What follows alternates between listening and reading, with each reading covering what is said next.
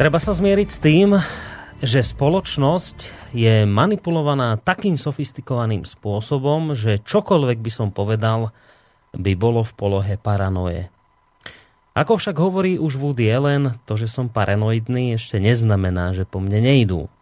Súčasná spoločnosť vie veľmi dobre vytriediť ľudí, vie, koho postaviť mimo vplyvu a komu dať zarobiť. Aj demokratické voľby sa dajú ovplyvniť, média vlastnia ľudia, ktorí priamo rozhodujú o tom, aký pokoj bude v spoločnosti, kde sa čo bude robiť a za aké peniaze. Keď sa v priamom prenose dívam na Putinové kroky s prepustením väzňov pred Olympiádou v Soči, rozprávať o autocenzúre je smiešne.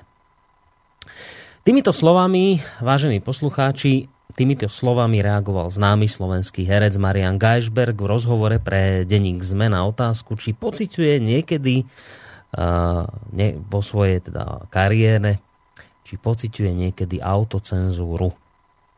A keď sa ho následne uh, redaktor opýtal, že čomu vlastne verí, tak odpovedá Marian Geisberg, že verí tomu, že sa raz bude dať niečomu veriť, že dôvera, ktorú do niekoho vloží, sa mu aspoň čiastočne vráti. Verí, že naša dôvera v spoločnosť neklesne natoľko, že už nebudeme vedieť ani len rozlišovať farby, pretože to už bude anarchia. Politici by si mali uvedomiť, že najdôležitejšie je dosiahnuť, aby ľudia verili, že farby na semafore platia. V našej histórii boli medzníky, pri ktorých sme si mohli ozrejmiť pravidlá. Ale na to, aby sme porozumeli, čo sa vlastne vtedy udialo, potrebujeme nové učebnice a nových historikov. Toľko k vyjadreniu spomínaného slovenského herca Mariana Gajšberka pre spomínaný denník. Je to len časť z rozsiahlejšieho rozhovoru ktorá mi ale sedí do úvodu dnešnej relácie, v ktorej sa pravidelne každý druhý štvrtok v mesiaci snažíme hľadať odpovede na otázku kvi bono, teda na otázku v čí prospech sa dejú veci, ktoré okolo seba vnímame, ktoré nám nejakým spôsobom sú predkladané. No a práve s týmto súvisí aj naša dnešná téma, pretože všetko je nám totiž nejakým spôsobom predkladané Robia to politici, ktorí sa nám snažia predložiť ich vízie ako to najlepšie možné riešenie a robia to predovšetkým cez médiá. Samozrejme, politici nie sú tí jediní, ktorí nám predkladajú svoje vízie, deje sa to aj u nás doma, v našich osobných životoch, ale pre účely tejto relácie ostaňme teda pri politikoch, ktorí svoje vízie predkladajú hlavne teda cez médiá, pretože práve úlohou médií je nás informovať. Médiá sú dokonca vraj sa to aspoň tvrdí, alebo tvrdilo o médiách, že sú vraj strážnymi psami demokracie. Najdu sa však ľudia, a ja mám pocit, hraničiaci s istotou, že počet týchto ľudí rastie, ktorí tvrdia, že média si už túto úlohu ani len zďaleka neplnia. Že už nie sú žiadnymi strážnymi psami demokracie. Dokonca títo ľudia tvrdia, že sa mnohé médiá stali spolupracovníkmi politikov. A cez svoje kanály mediálne šíria politickú propagandu. Inými slovami, že nás manipulujú. Teda, že chcú, aby sme prijali nimi prezentovaný názor za svoj. No a práve otázke manipulácie, preto o tom hovorím, práve otázke manipulácie a toho, či sme vôbec voči prípadnej manipulácii, či už zo strany médií, alebo zo strany politikov, alebo tak všeobecne, alebo inak povedané voči spoločenskej manipulácii, či sme voči tomuto imúni, či sa dá voči tomuto nejako obrniť a nebyť obeťou takejto manipulácie. Tak práve tejto otázke sa budeme venovať v dnešnej relácii k Vibono, v ktorej už v tejto chvíli vítam, ak teda všetko funguje a nesklamalo spojenie, tak v tejto chvíli vítam na telefónnej linke tradičného protagonistu tejto relácie, analytika, analytika Petra Čalovku. Pán Čalovka, počujeme sa? Áno, zdravím všetkých, počujeme sa. Tak, výborne. Teším sa na vás. Tak, my, vám, my na vás takisto samozrejme poslucháči tiež predpokladám. Ja len dodám, že keďže máme na telefónnej linke pána Čalovku, to znamená, že do dnešnej relácie sa nám dotelefonovať klasicky cez telefón samozrejme nebudete môcť. To ale neznamená, že nebudete môcť e, reagovať. Máte hneď niekoľko možností. Ja som vlastne už v tejto chvíli zapol aj e, našu, na našu Skyblinku, takže ak by ste mali záujem, tak môžete reagovať aj e, prostredníctvom Skypeu, aj keď no, uvidíme, či, či bude záujem, ale tie hlavné, hlavné možnosti, ktoré máte, sú mail studiozavináč slobodnyvysielac.sk prípadne môžete nám napísať aj na Facebooku pod príslušným obrázkom danej relácie a samozrejme vaše otázky budeme v priebehu relácie klásť a budeme o nich diskutovať. Pán Čalovka, skôr ale ako sa dostaneme e, k tej našej dnešnej téme, budeme sa baviť tak trošku o manipulácii a o, vôbec o imunite voči nej, tak ešte dve veci musím povedať. Najskôr takú technickú, že spolu s vami sa bude dnešnej relácie teda rozprávať Boris Koroni. A ďalšia e, tá taká možno už ani nie technická otázka, ale skôr taká, taká jedna vec, čo mám hneď v úvode relácie, čo si chcem splniť. Ja som totiž to ešte pred reláciou dostal taký v podstate, by som to nazval, že prominentný mail. Prominentný preto, lebo mi ho poslal Peter Marman. To je univerzitný psychológ z Univerzity Komenského v Bratislave, s ktorým sa vlastne vystriedate štvrtky. Čiže jeden štvrtok chodieva on v relácii a druhý štvrtok vy. No a s ním robím reláciu o slobode slova alebo o slobode v slobodnom rádiu. On sa v tých svojich e, prácach alebo počas tej svojej práce venuje e, reklame a manipulácii a tak ďalej. No a on mi poslal mail a požiadal ma, že by som sa v tejto relácii vás na niektoré veci opýtal. Tak ja ten mail, ak dovolíte, prečítam časť z neho a úvod tejto relácie by som teda, ak dovolíte, vyčlenil odpovedi na túto jeho otázku. A ako mi napísal mail, že možno ste zachytili, v Čechách mal prednášku profesor Zubov, ktorý kritizoval anexiu Krymu. Tam mi potom priložil aj, aj link, kde sa dá to video pozrieť.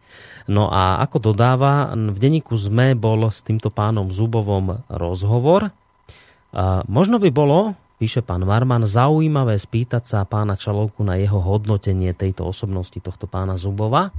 Pretože, ako píše, Zubov v totiž tom rozhovore hovorí takéto dôležité body. Poprvé, že ukrajinskí Rusi neprijali ideu Novoruska. Po druhé, ekonomické sankcie Rusko tvrdo cíti. Za ďalšie, Rusko hodnotí ako nacistický kapitalistický štát, tento pán Zubov. A ďalšia vec dôležitá z toho rozhovoru s ním, ktorá vyplýva, je, že Krím zmenu štátu pocítil zvlášť tvrdo a neskôr možno hrozí návrat späť nejakou nevojenskou cestou, že zrejme späť e, k Ukrajine. Tak poprosil pán, pán Marman, že či by ste sa k tomuto mohli nejakým spôsobom vyjadriť. Ja som vám ten mail pred reláciou preposlal. Pozreli ste si to, tú prednášku pána Zubova? No, pozeral som si ten článok. Mm-hmm. Prednášku som zohnal pred hodinou, ale tam má dve hodiny, čiže nebol som v stave nejakým spôsobom celú e, vypočuť mm-hmm. a spracovať. Možno ja by som e, mohol odpovedať na tie otázky. E, no? Ja by som začal možno... Tak, tak poďme. Tak... Veľmi zložitá, no, ale treba si uvedomiť, že mm, vždy každý národ, ktorý e, má nejakých svojich členov, tak e, má určité chápanie vlastnej histórie a cudzej histórie.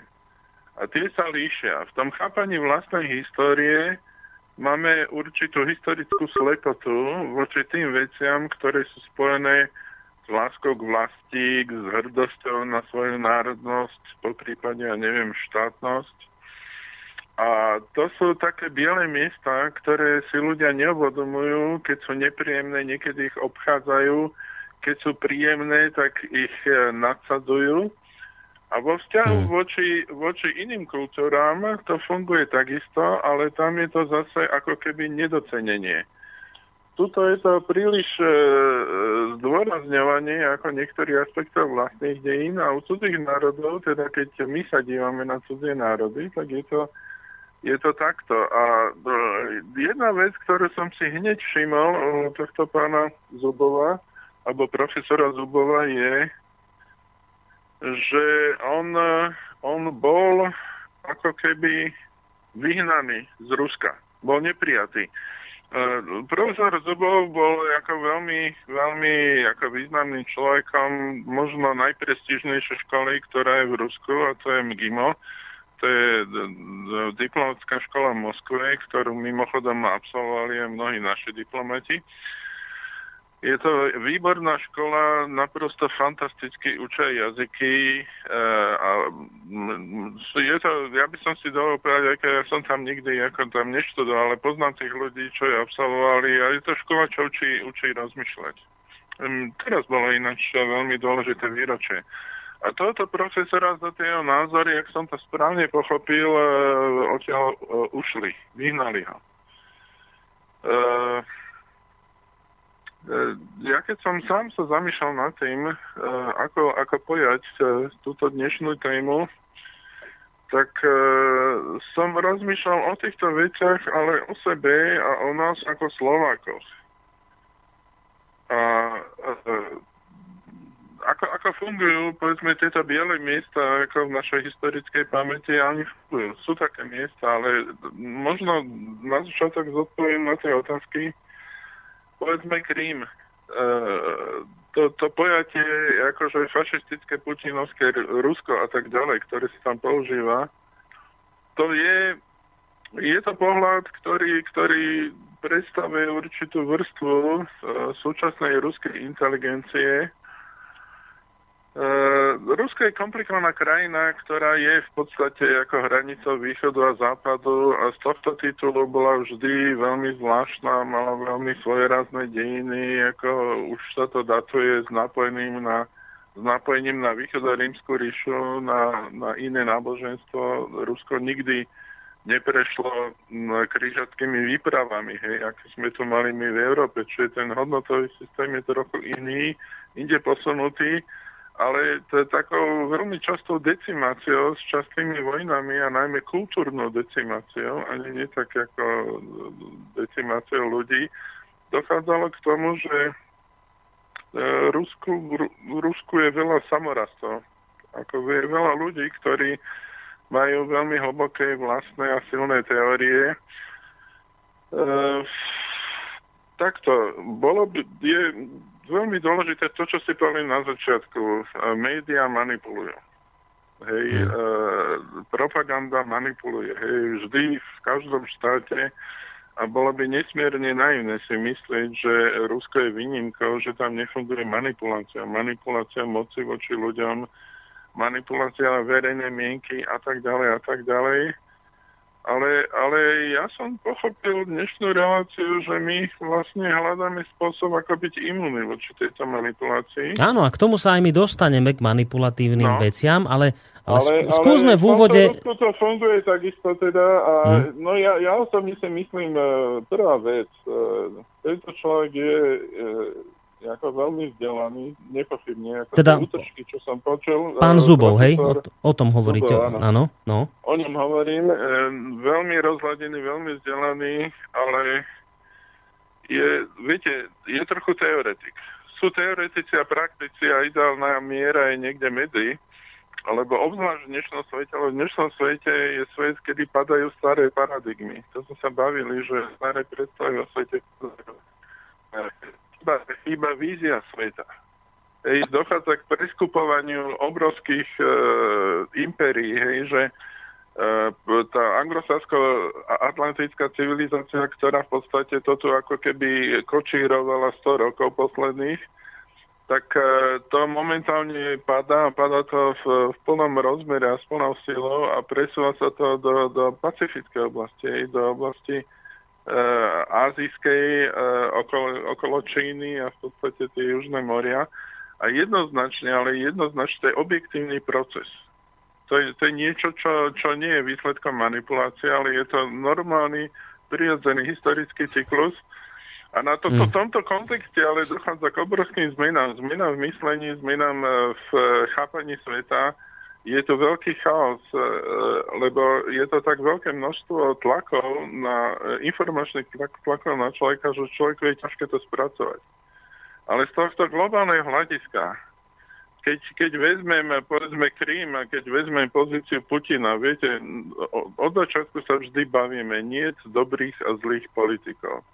Každý politik je zmesov dobrá a zlá, každý politik je obyčajný človek predovšetkým chodí na záchod, má s prepačením také isté fekály ako my, dýcha ten istý vzduch, e, nie je nič výnimočné, hej? ale má výnimočnú pozíciu. Pozíciu, kde rozhoduje o veciach, ktoré vplývajú na históriu. A my musíme v tom, v tom hľadisku musíme zohľadňovať E, ten, tento jeho výsledok e, a, a s prepačením, čo on robí na WC, nie je také dôležité, ako je dôležité, že aký význam bude mať krok, napríklad ako dva dní dozadu, keď Rusko a Čína podpísali 38 obrovských kontraktov a v podstate jedným krokom obišli všetky západné sankcie a to, to financovanie, o ktorej Amerika chcela ukrátiť Putina, sa mnohonásobne vykompenzovalo tým, čo Čína ponúkla Rusku.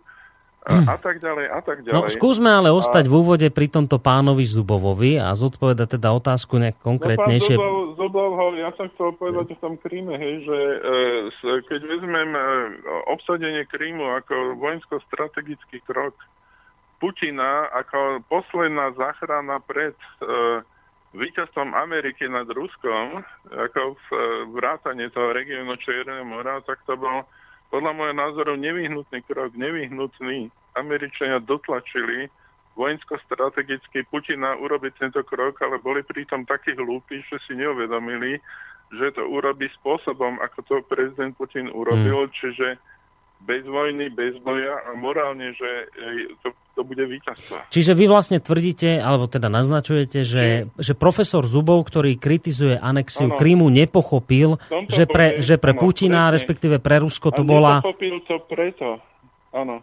Nepochopil to preto, pretože má tie vnútorné, uh, tú vnútornú historickú slepotu a zaujatosť, hej, ktorú máme my každý. Ja neviem, čo vám povedať príklad. Hej. No povedzte. Ja si robím veľmi zábavnú štatistiku a doporučujem všetkým poslucháčom, nech si to vyskúšajú na ľuďoch, ktorí nebudú počuť túto reláciu.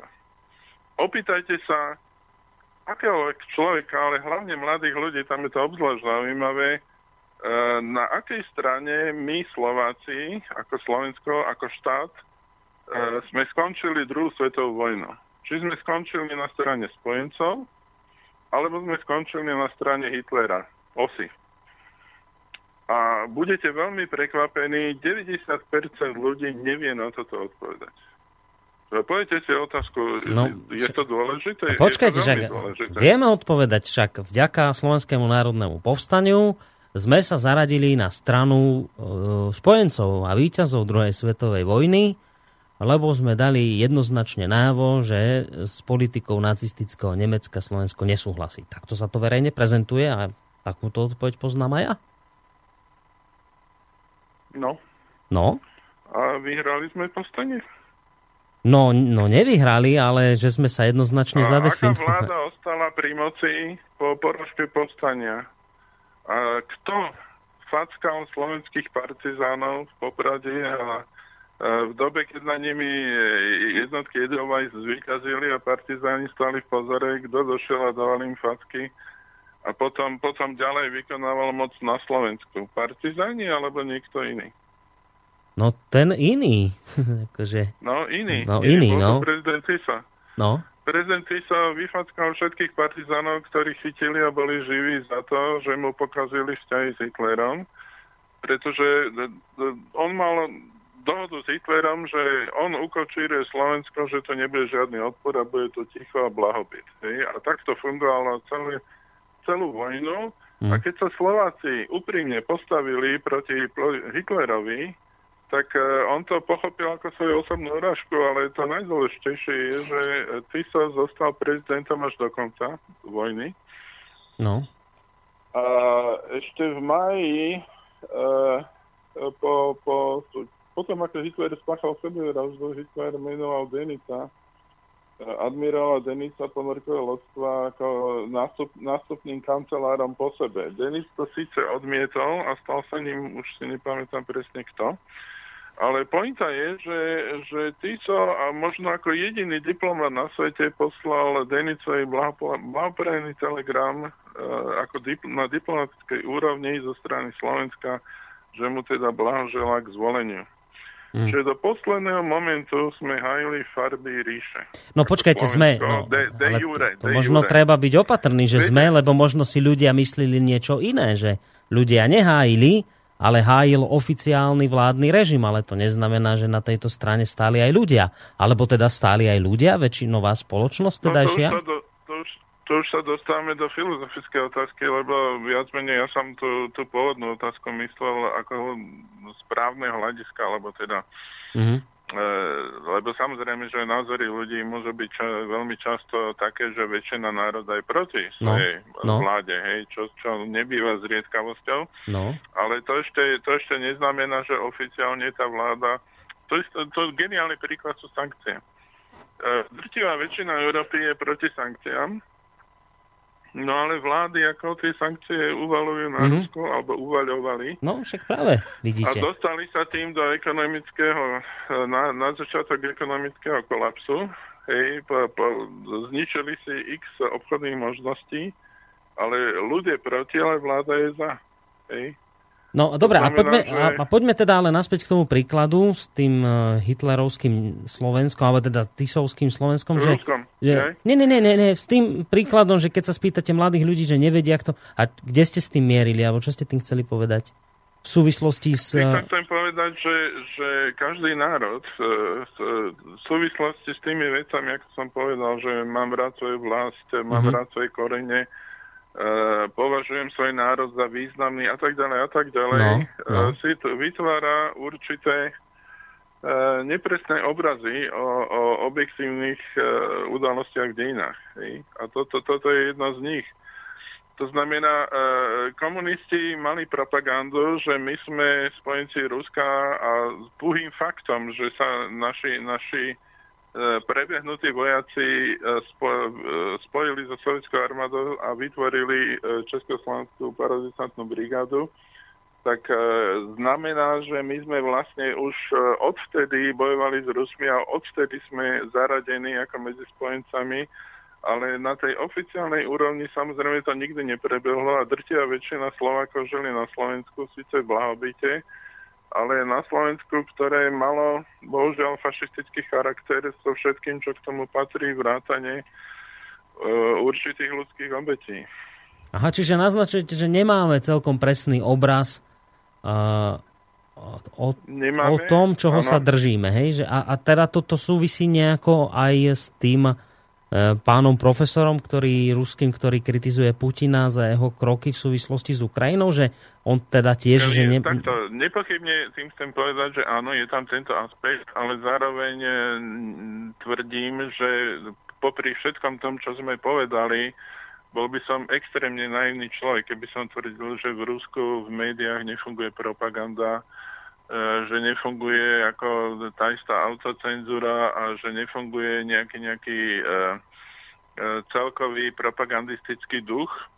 Len, len opäť tu na viete, roz, rozlište mi medzi tým, čo z toho je pozitívne a čo z toho je negatívne.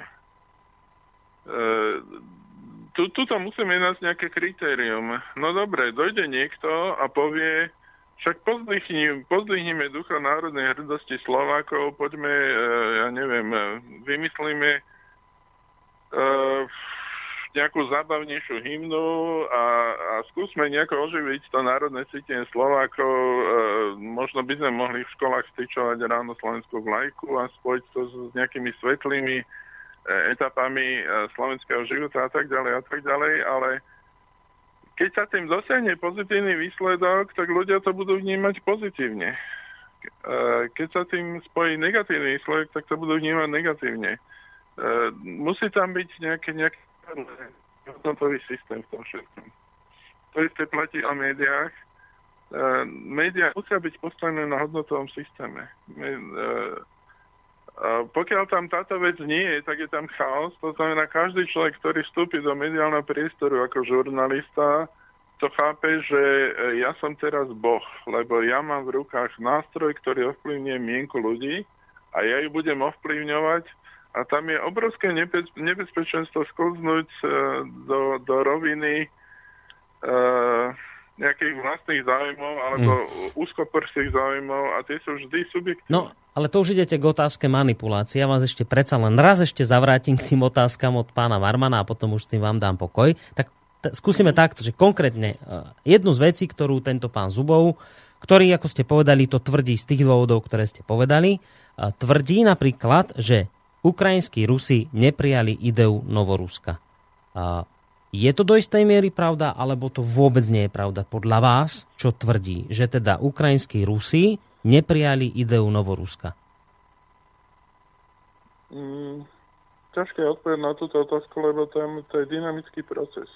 Ten sa neustále vyvíja. Keď bola vojna, e, čas ľudí, e, ktorí, ktorí utrpeli kvôli vojne, povedzme, že došli o majetok, došli o blízkych, im pozabíjali niekoho z rodiny, E, títo ľudia vnímajú Novorusko ako, ako záchranu.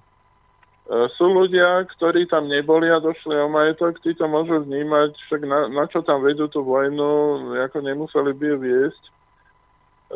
Ja nemám štatistiku, viete, aby to bolo objektívne, musela byť nejaká štatistika. Mm-hmm. Neviem, odkiaľ ju pán Zubov má, Mm-hmm. Ja, ja by som si nedovolil povedať takéto tvrdenie, ale faktom je, že existujú interné potičky medzi, medzi jednotlivými ozbrojenými zložkami novoruskej armády, existujú rozpory medzi, medzi e, zložkami ruskej armády, ktoré nejakým spôsobom sa snažia koordinovať e, to, čo sa deje v Novorusku zo mhm. strany. Ruska. Hej, lebo to sme nie, zase nie sme naivní, aby sme si mysleli, že niečo také nie je.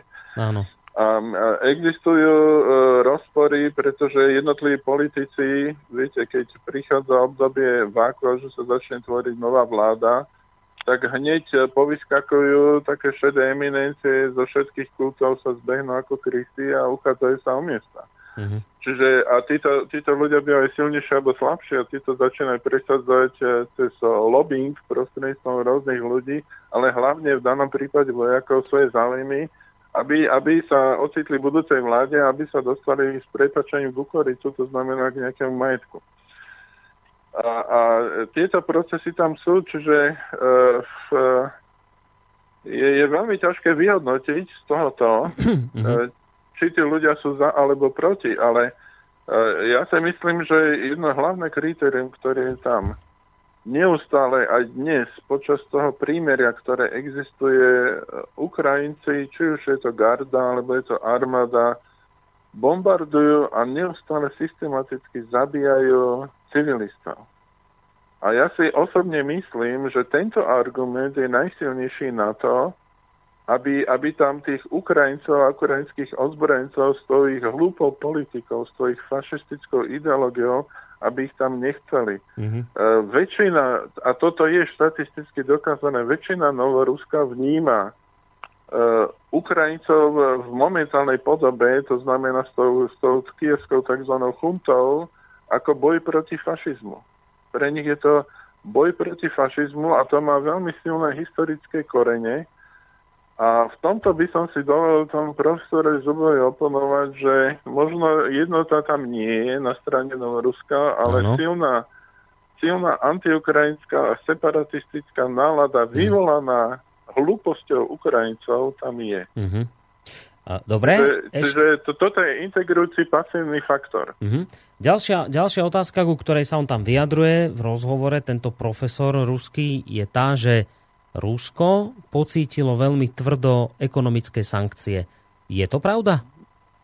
Podľa vás? To sa opäť každý deň mení. Jako bol, bola, bola tri týždne dozadu fáza, keď, keď tie sankcie začali veľmi tvrdo doliehať doliehať tie bankové sankcie, doliehať na Rusko a na veľké ruské firmy, mm-hmm. lebo keď to veľmi zjednodušene poviem, v tej ruskej ekonomike uh, absentovali peniaze na, na rozvoj, to, čo sa po anglicky volá R&D, na rozvoj vedy a techniky, aby, aby to podporilo rozvoj, rozvoj priemyslu. To, to, keby som to chcel dlhšie vysvetliť, tak uh, to má naozaj dosť veľké historické korene, kde prešla v Rusku obrovská industrializácia neskutočných rozmerov, E, pred, e, pred druhou svetovou vojnou. A, a e, Rusko žije v takej ilúzii, že keď sa prejde na taký polovojenský režim, tak všetko bude fungovať lepšie, čo, čo je pravdou. Pravdou je, že počas tohto obdobia veľkého rozmachu to, čo Stalin urobil, do to, že Stalin bol teda ako naozaj krvavý diktátor, čo dosiahol čo, ako z hľadiska vybudovania priemyslu pre Rusko a tak, takej tej materiálnej základnej ekonomiky, ruskej ekonomiky, nie sovietskej, tak to je, to je zázrak. Mm-hmm. Ako, lebo tam, tam on, jemu sa podarilo zaangažovať ako tisíce a tisíce amerických občanov, technikov, inžinierov, ktorých dotiaľ do mhm. Ruska im tam platili veľké peniaze a títo ľudia tam manažovali a veľmi úspešne tam manažovali. O tom sa nikdy nehovorilo, hej, to sa vypušťalo z tých socialistických dejín, ale Američania postavili v podstate v tých líderských pozíciách ruský priemysel. Samozrejme, že bez tých e, výnimočných e, a vynikajúcich odborníkov z ruskej strany by to nešlo. Hej, ale, ale tam boli, boli obdobia, kde sa to ťahalo americkými odborníkmi. A, a teraz e, Rusko sa pokúša v tejto situácii, keď je tlačené západom e, do, do nejakých vecí, e, pokúša sa e, nájsť e, samo seba Ehm, môžem povedať len jeden príklad, ktorý možno ilustruje, čo chcem povedať. Ehm, ja som zachytil len malý kúsok tej prednášky, keď eh, profesor Zubov, dneska, keď som to počúval, hovoril o vzťahu Rusko a Európa. Hovorí, že teda Rusko síce vždy ako patrilo do Európy, ale bolo v nejakej polarite voči Európe a niekedy tá polarita sa umelo vytvára médiami a propagandou za súčasného Putina, že sa hovorí, že, že proste Európa je nemorálna a tak ďalej a tak ďalej. Ale napríklad e, e, tam je opačný faktor. Keď e, ktokoľvek sa integruje do Ukrajiny, akože jedným z prvých a bezpodmienečných krokov je, to sú tie tzv. gay parády, alebo teda tie dúhové pochody, mm-hmm. kde, sa, kde určité menšiny demonstrujú svoju spolupatričnosť a toto je niečo, čo v, e, keď e, by sa udialo povedzme v Čečensku, ktorý je veľmi akože konzervatívna moslimská spoločnosť, to by mohlo spôsobiť e, krvi preliatie až spojené so zabíjaním. A Rusko je multikultúrny štát, hej, čiže odlen o to, či toto aj prezident Putin hovorí, ja môžem mať taký s tým vzťah ako k homosexuálom, ale E, sú dve veci, ktoré musím riešiť. Jedna je, že e, populácia Ruska vymiera, čiže ja potrebujem stimulovať populáciu. Ako prezident z tejto pozície v žiadnom prípade, ani keby som chcel, nemôžem podporiť homosexualitu. To je bod číslo jedna. Bod číslo dva, že, že on argumentuje tým, že v niektorých kultúrach by to spôsobilo katastrofu a to má pravdu. To, to teraz odhľadnúť od, od tých všetkých vecí, Čiže inými slovami, e, to, to, tá propaganda je vzájomná. Hej, tá polarizácia, ktorá momentálne nastáva, že tá propaganda, povedzme, v Ruskej federácii sa vyvíja určitým smerom, je do, do, do značnej miery modulovaná propagandou západu a klamaním západu ohľadne Ruska. Hej, čiže to, to nie je jednostranný proces a ja sa obávam, že profesor Zubov to chápe trošku jednostranne. Mm. Hej, on tým že, tým, že bol vyautovaný z Ruska a že bol postavený do pozície kvázi dis- disidenta v úvodzovkách, e, to už samo e, subjektivizuje jeho prístup. E, môžem uvieť e, iný výborný príklad. E, existuje e, jeden človek, ktorý počas e, sovietského, doby Sovietskeho zväzu absolvoval kariéru E, v kontrarozviedke a od malička, od 6 rokov začal do súborej školy a skončil ako špičkový rozviedčík v Rusku a prebehol k Angličanom. To nebudem rozoberať prečo ako.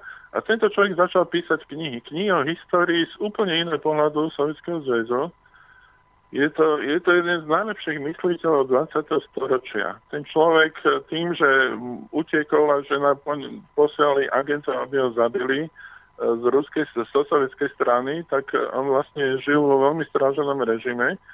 A viac menej ho to dotlačilo k tomu, že využil svoje profesionálne zručnosti, začal študovať vojenské dejiny a začal analyzovať druhú svetovú vojnu a tu postavil do úplne iného svetla z pozície Ruska. Mm-hmm, jasné. A v Rusku existujú dva veľmi silné tábory. Jeden tábor, ktorý ho miluje a zbožňuje, pretože je to člen, ktorý je brilantný mysliteľ. A potom sú druhý tábor, ktorí sú také staršie pokolenie vlastenci a tí ho a priori považujú za zradcu a nie sú schopní uznať jeho kvality ako, ako mysliteľa. Hej, a t- vždy je to vzaj- ale tým chcem povedať, že uh, pri, všetkých, pri všetkej brilantnosti myslenia on je subjektívny a je to tam cítiť. Není tam ten nezaujatý postoj, že som nad vecou. No to je, asi aj, to je asi aj ťažké dosiahnuť uh, taký postoj. To je ne... ťažké dosiahnuť, ale bez, bez nejakého úsilia v mm. vzájomnej komunikácii a v dialogu s inými ľuďmi, keď uh, nebudeme uh, inklinovať k takémuto prístupu, tak sa nikdy nepochopíme a vlastne spoločnosť sa nebude vyvíjať. Tak uh, inak sa bude na situáciu v Rusku pozerať, ja neviem, ako ste to nazvali vy, disident Zubov a inak sa bude povedzme na situáciu v Rusku pozerať disident Snowden. Tak vždy tam, bude, vždy tam bude subjektívny pohľad, ale skúste vy teraz z vášho pohľadu teda zhodnotiť tú otázku sankcií. Podľa vás, či ste z hľadiska Petra Čalovku, a keď sa na to pozrieme, globálne zhrnuté, počiarknuté, momentálne, sankcie Rusku viac škodia alebo viac pomáhajú? Nedá sa to naozaj jednou vetou. Ja viem, že vy to potrebujete, ale divak, divakom je to ľahšie uchopiteľné. Ale e, tie sankcie sú dynamické. To znamená, e, vyvolajú sa sankcie a na druhej strane sa riešia. Hej? A Rusko ich rieši veľmi bravúrne. E, musíme si uvedomiť, že momentálny svet e, vzhľadom na to, že e, Spojené štáty sa snažia kompenzovať hroziacu ekonomickú katastrofu určitými manipuláciami na svetovom trhu. Hej. E, jedna z vecí, ktoré sú manipulované, sú povedzme, je cena ropy, ktorá je atypická. A druhá vec je povedzme cena, reálna cena pri predaji zlata. A takýchto vecí je viacej. A v tomto svete e, vlastne ako protireakcia proti týmto umelým deformáciám trhu z celosvetovej burzy, nazveme to tak, e, Rusko e, sa spája do prirodzených e, kontaktov s, inými krajinami, aby sa chránila proti týmto veciam, pretože je to veľká veľmoc a každý veľký ekonomický výkyv svetovej ekonomiky zasadí veľkú ránu e, ruskej ekonomike. E, keďže si zvolil cestu rebela, tak e, e, ide proti Amerike. V podstate nemá iné východisko. Amerika automaticky na ňu valuje sankcie, len tie sankcie sú rôzne. E, vieme, že už teraz bol nejaký tretí stupeň a tie sankcie sú, zamerané na to, aby boli stále bolestnejšie. A pri tom všetkom si ale Američania bohužiaľ nevedomujú. Teraz ja nechcem e, robiť z nich naozaj akože veľmi takých nevzdelaných ľudí, ale, ale v, tomto, v tomto prejavuje Amerika extrémnu neprofesionalitu v tých sankciách. E, ako krajina, ktorá nie je schopná domysleť dôsledky. Pretože E, Rusko má vždy možnosť, e, viete, keď niekto udrie, vy môžete udrieť e, proti nemu, ale môžete udrieť neskôr, môžete udrieť kedykoľvek a vtedy, keď to uznáte za vhodné. Čiže máte ako keby kvázi výhodnejšiu pozíciu. Hovorili sme, že v prípade potravín to bol aj plus, aj mínus. Hej. Plus bol v tom, že to podporuje tie sankcie E, miestny rozvoj, ale e, miestnych potravinárov, e, aj, aj spoluprácu s inými štátmi, ale Rusko sa ukázalo ako nedostačne flexibilné, čiže to ovplyvnilo ceny. Celkovo sankcie síce spôsobujú pád rubla, ale pád rubla to je relatívne. Akože keď je nízky rubel, tak sa zvyšuje export. E, Rusko otvorilo množstvo bilaterálnych vzťahov aj multilaterálnych e, obchodnej výmene e, mimo dolárov, respektíve bartrom. Napríklad s Iránom má fakticky bartrovú dohodu, že bude brať iránsky plyn a predávať ho ďalej a za to bude poskytovať určité veci. Čiže v končnom dôsledku je to aj aj.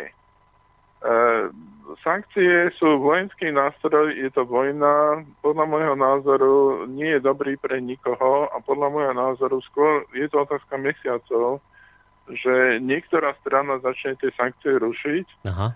ale, ale zatiaľ Rusko a najmä, najmä po tom, čo sa udialo v Hongkongu. V Hongkongu Američania vyprovokovali v podstate, e, dá sa povedať, aj dobrú a dobre myslenú pozitívnu revolúciu, ale čínska vláda to na tom Hongkongu zvládla, fakticky zrušila celý Majdan, zahralo sa to do autu, ale, ale Čína vie, že to bolo, že, za tým, že tam majú prsty Američania. Bolo to čitateľné v tom celom. A to, čo, a počkajte, preto, že, vie, že majú prsty v tom, čo sa dialo teraz v Hongkongu, tie nepokoje? O tom hovoríte?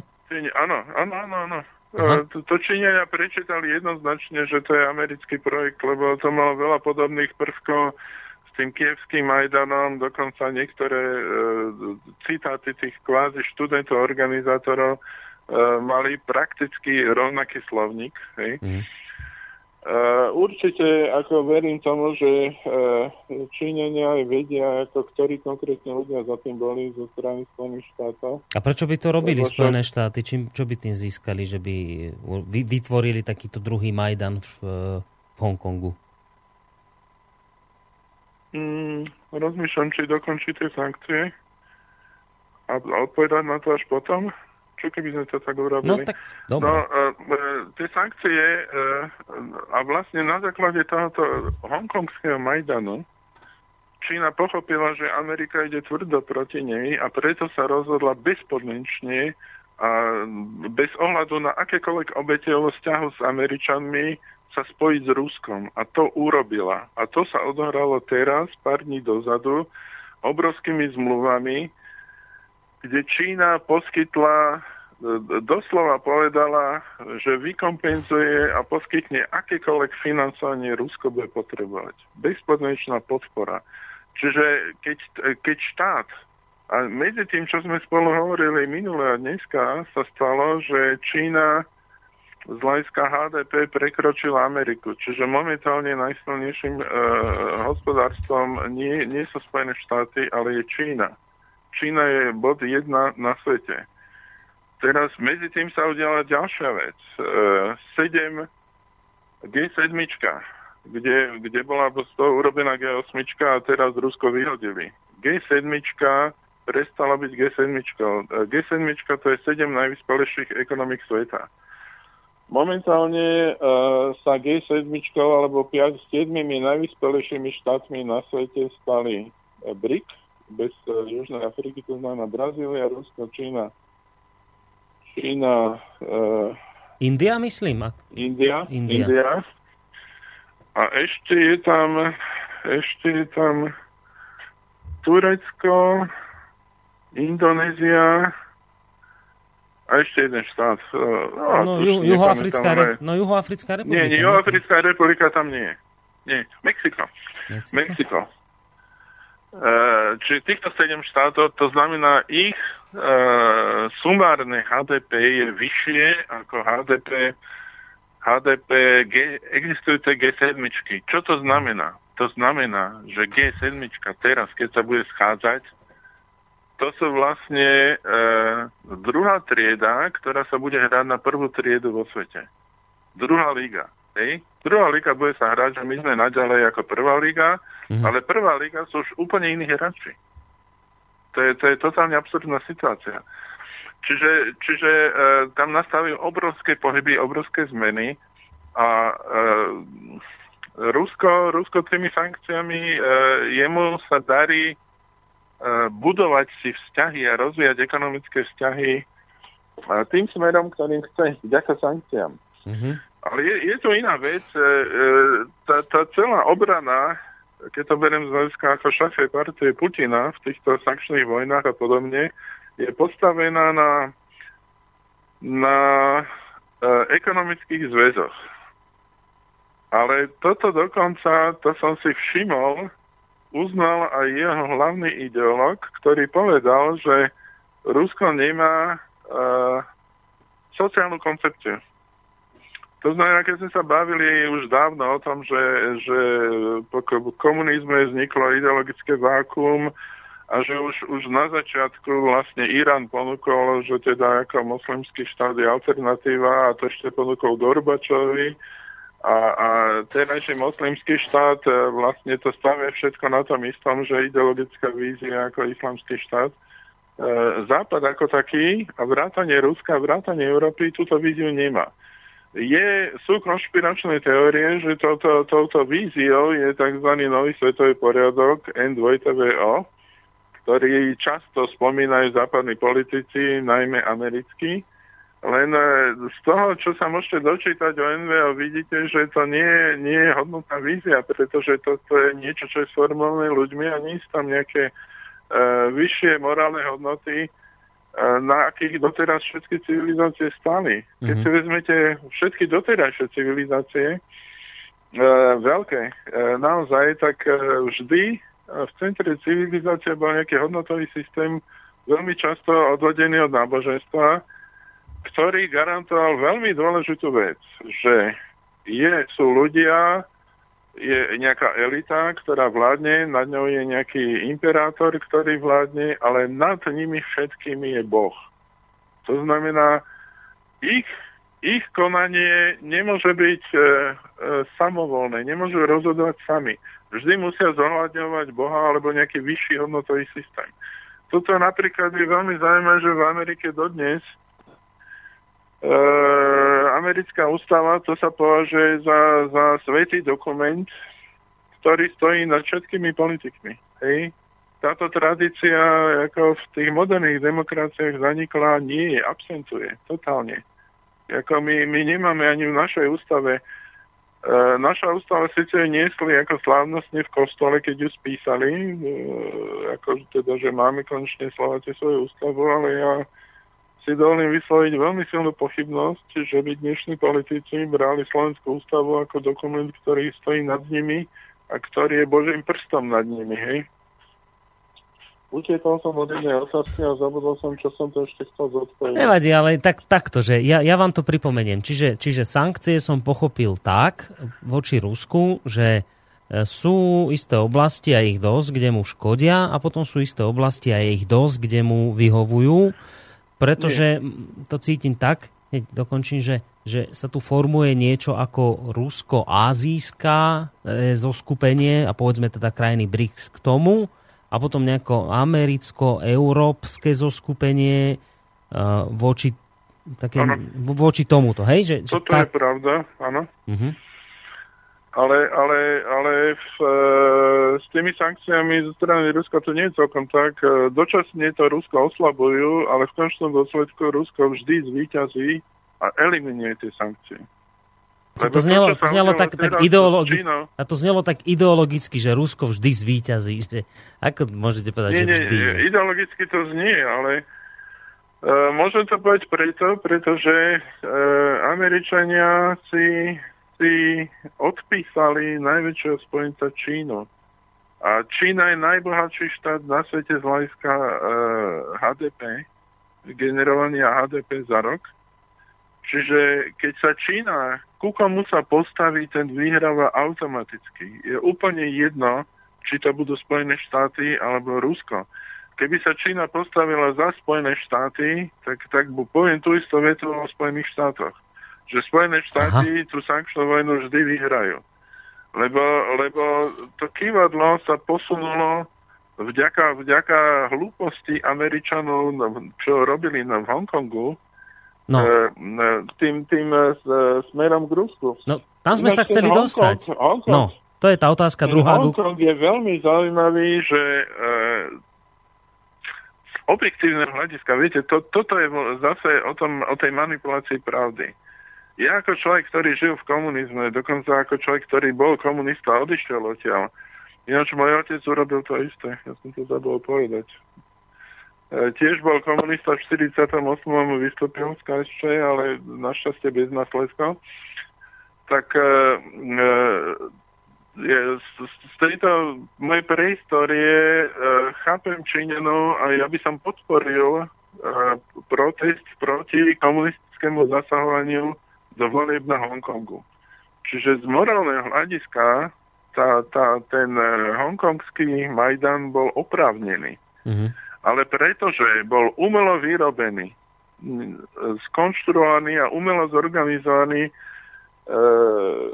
Američanmi a, a bez toho, aby citlivo pochopili Američania pri tomto celom ten kultúrny kontext, lebo oni to hneď začali komentovať a podporovať v médiách, len tam došlo k veľmi zaujímavej veci. E, proti tým mladým ľuďom sa nepostavila iba policia, ale sa postavili starší občania tej finančnej štvrte, ktorí ich dokonca vymlatili. E, tam sa e, čínska policia sa stiahla čo najďalej z tej jednej štvrte a tam došli tí, tí miestni občania, možno často aj rodičia tých detí mm. a jednoducho ich tam vybili. A, a to, sa, to sa viac menej to bol najpodstatnejší bod ukončenia celej, celej akcie že oni nemali podporu občanov.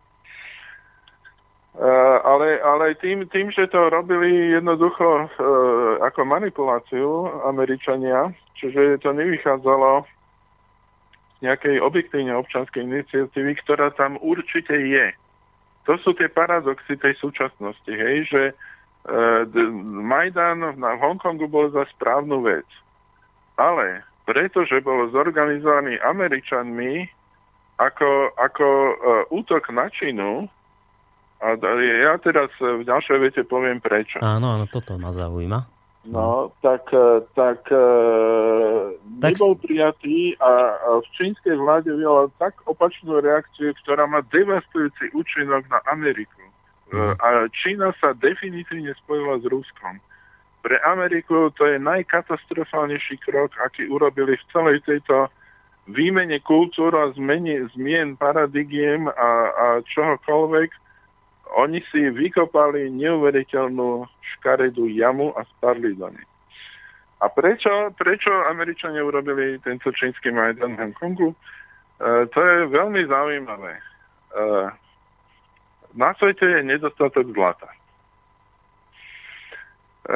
teraz e, po kríze tam nastal veľký boom a ľudia začali skupovať zlato.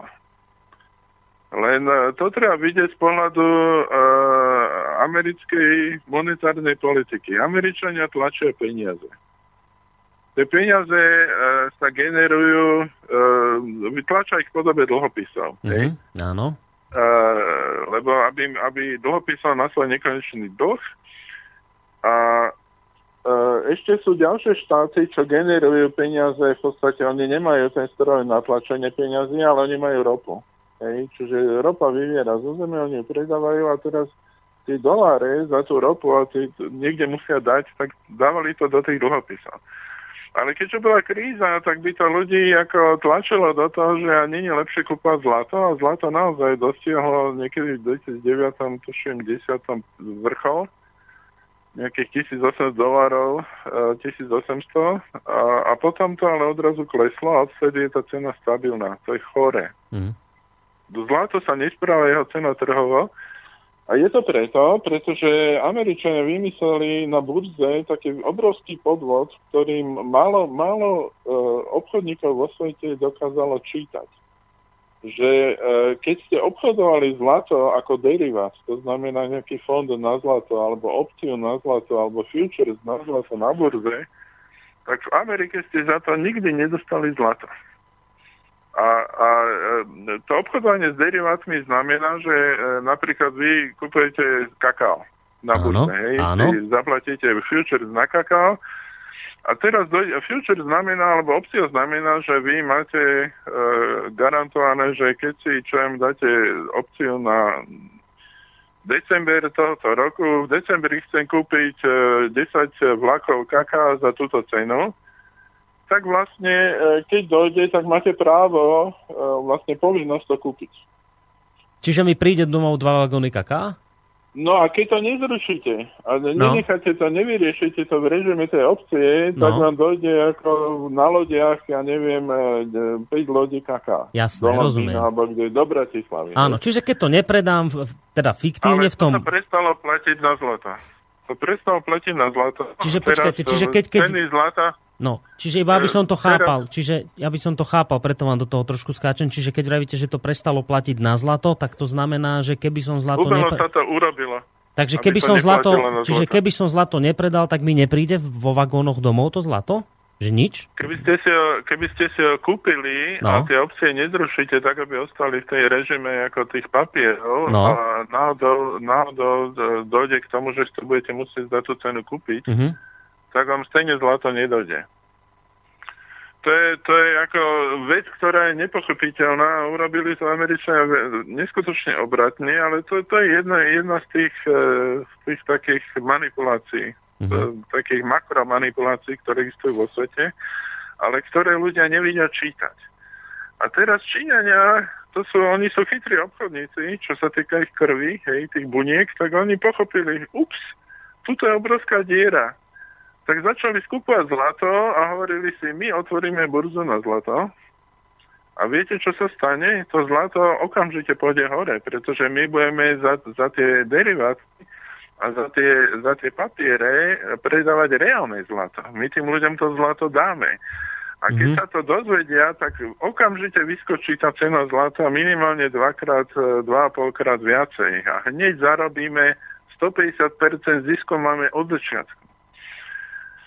A, toto činenia urobili a otvorili túto burzu v Šanghaji týždeň pred vypuknutím Hongkongu. A teraz, e, jaký je to dopad? Dopad je, že ľudia ako náhle zistia, že sa tam predá zlato, prestanú kupovať americké dlhopisy. No, a hneď nám prestane fungovať aj telefón. Ale teraz, aby sme nekonšpirovali, nie je to preto, že by pán Čalovka hovoril niečo nebezpečné, nie že by nehovoril, ale toto je, toto je teraz výpadok preto, lebo už hodinu spolu sa rozprávame a po hodine sa to vždy zruší. Takže pán Čalovka nám preto vypadol v tejto chvíli a mali by sme sa už teraz počuť. Počujeme sa? Techničku sme nedali. Nedali sme technickú, ale už dokončíte myšlienku a dokončíme toto, lebo to je dôležité a potom dáme si technickú hudobnú prestávočku. Čiže skončili Takže, sme pri tom, že... E, ľudia by kúpali zlato, nekúpali by americké dlhopisy. Áno, áno, áno. potrebujú predávať dlhopisy, aby mohli kompenzovať neustále narastajúci dlh. Uh-huh. Čiže to bolo priame, tá otvorenie tejto reálnej burzy zlata v Šangaji bolo priame ohrozenie americkej ekonomiky. Doslova do písmena to bolo, to bolo cesta na urychlenie pádu. Ale, ale ešte poviem k tým sankciám. E, viete, Rusi nejdú cestou sankcií, ale keby chceli, tak e, jedno dvoma sankciami položia napríklad e, kompletne americké automobilový trh. Poviem príklad. Rusi sú najväčším dodávateľom paladia na svete. Paladium sa používa do katalizátorov a je to kľúč strategická surovina pre automobilový priemysel. Keby Rusi e, nepridali rok e, hmm. paladium, tak by spôsobili to, že americké automobilky padnú, prestanú vyrábať. E, znie, znie to ako fantasmagória, ale je to naozaj tak. E, čínske automobilky dokonca by mohli pomôcť Číňanom, aby im dali len toľko paladia, lebo Číňania ťažia aj sami, hej, ale im to nestačí, oni to konzumujú. A e, sa im rozvíja automobilový priemysel, čiže oni by im dali e, akurát toľko, aby mohli pre svoje auta používať to paladium, tak by, tak by totálne zmenili štruktúru automobilového trhu vo svete. To je iba jedna sankcia. Čo, e, ďalšia sankcia Titan Rusi sú najväčší výrobcia titánu na svete. To sú všetko vzácne kovy, ktoré sa nevyskytujú hoci kde. Rusi sú veľmi dobrí vo výrobe titánu. Na, na jednu stíhačku, povedzme americkú, sa používa 15 tón. Tá v tej stíhačke toľko titánu nie je, ale to, to sa hovorí o všetkom titáne, čo je potrebný na výrobu tej stíhačky. Na, na veľké lietadla treba ešte viacej toho titánu keby, keby Rusko prestalo exportovať titán, okamžite vznikne deficit a okamžite sa zastavia výroby lietadiel alebo zabrzdia. Čiže, čiže e, tieto, tieto sankcie, to je taká veľmi zabavná téma, lebo... Hej, ale tie sme sa už aj venovali viackrát, ale ešte toto by som potreboval... Ja dopovedať, no, že, no. že tieto zbranie Rusi majú a nepoužívajú. Ale, ale toto mi dopovedzte ešte teda, som to zhruba pochopil, čo ste chceli povedať tým š, Hongkongom? Hongkongom. Furt sa mi Šanghaj tam plete. Hongkongom. Čiže, či... v Šangaji otvorili zlatú burzu, kde sa reálne malo predávať zlato. No a teda po tomto otvorení nejaký týždeň teda vypukli... A to bol taký úder po americkej ekonomike a po tej, po tej manipulácii, kde, kde vlastne umelo Američania niekoľko rokov, 4 e, roky v podstate držia cenu zlata nemenú dole. Hej? Na 1200 dolárov, tuším za ak sa nemýlim. Tak e, plus minus, tak e, toto im zničili celú schému. Hej? A to bolo priame ohrozenie americkej ekonomiky a preto okamžite spustili ten eh, hongkongský Majdan, ktorý mali nachystaný.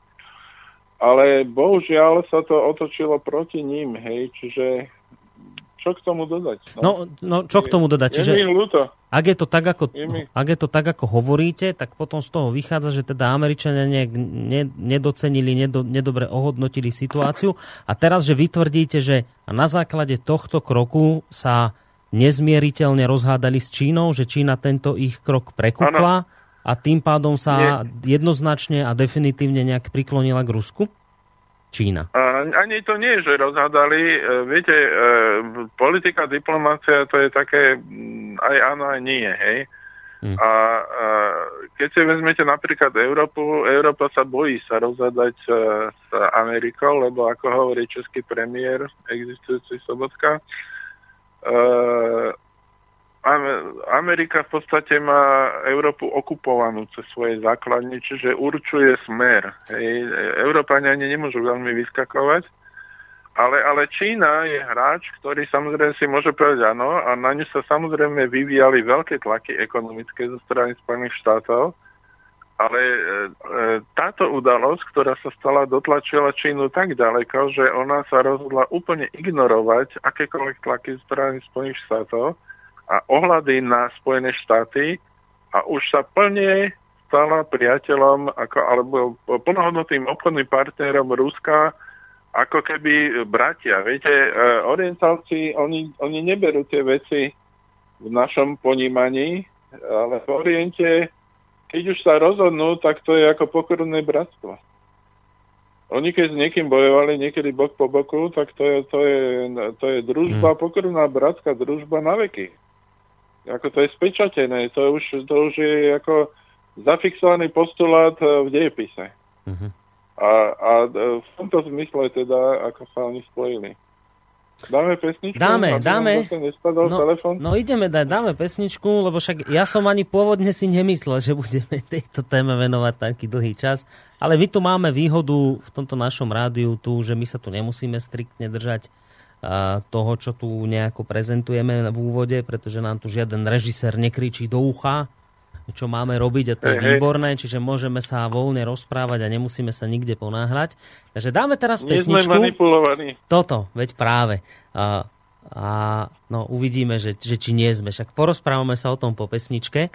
A dnes budete opäť hudobný dramaturg vy, tak skúste, že čo si to zahráme. Tak prvá bude od Georgia Brasensa, ak, ak dobre, čo to... Brasen, áno. Áno, a čo, čo to... Brasen, a je to francúzsky taký, taký bardovský žáner.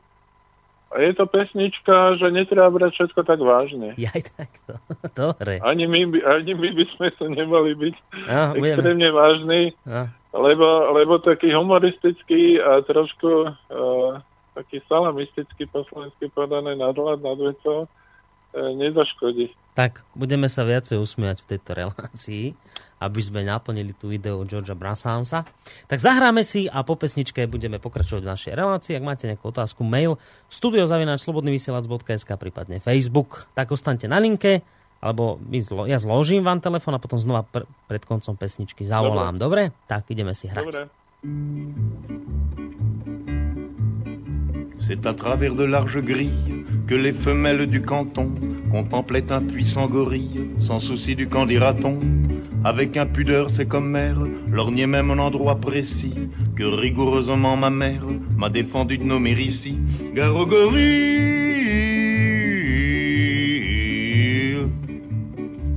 à coup la prison bien close, où vivait le bel animal, s'ouvrant c'est pourquoi je suppose qu'on avait dû la fermer mal.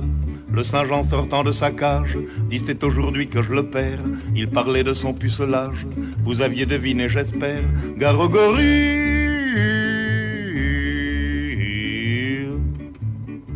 patron de la ménagerie, Gris était perdu, nom de nom, c'est assommant car le gorille n'a jamais connu de guenon. Dès que la féminine engeance sut que le singe était puceau, au lieu de profiter de la chance, elle le fif des deux fuseaux. Garogori Celle-là même qui naguère le couvait d'un œil décidé, fut reprouvant qu'elle n'avait guère de la suite dans les idées, d'autant plus vaine était leur crainte que le gorille est un luron, supérieur à l'homme dans l'étreinte, bien des femmes vous le diront. Garogori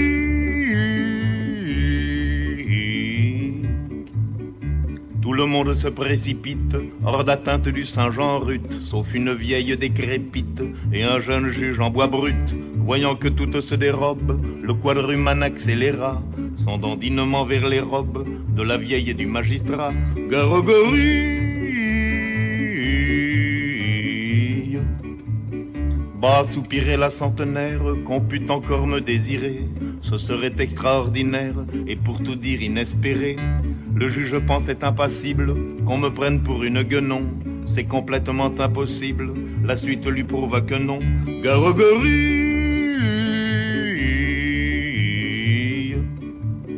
Supposez qu'un de vous puisse être comme le singe obligé de violer un juge ou une ancêtre, lequel choisirait-il des deux?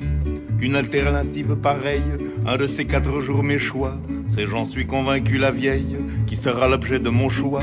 Garogori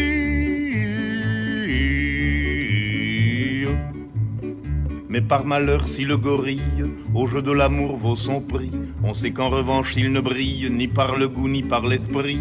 Lors, au lieu d'opter pour la vieille, comme aurait fait n'importe qui, il saisit le juge à l'oreille et l'entraîna dans un maquis. Garogori La suite serait délectable, malheureusement je ne peux pas la dire et c'est regrettable, ça nous aurait fait rire un peu car le juge au moment suprême criait maman, pleurait beaucoup, comme l'homme auquel le jour même il avait fait trancher le cou. Garogori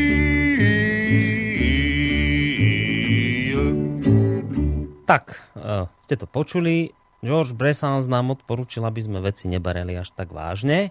Isté je to veľmi dobré odporúčanie a konec koncov nedávno pán doktor Milan Očenáš o tom hovoril tiež, že vlastne to, že berieme všetko veľmi vážne a že sa stresujeme, že to je pôvodca všetkých tých ochorení, ktoré dnes spoločnosť má, ten stres, v ktorom žijeme.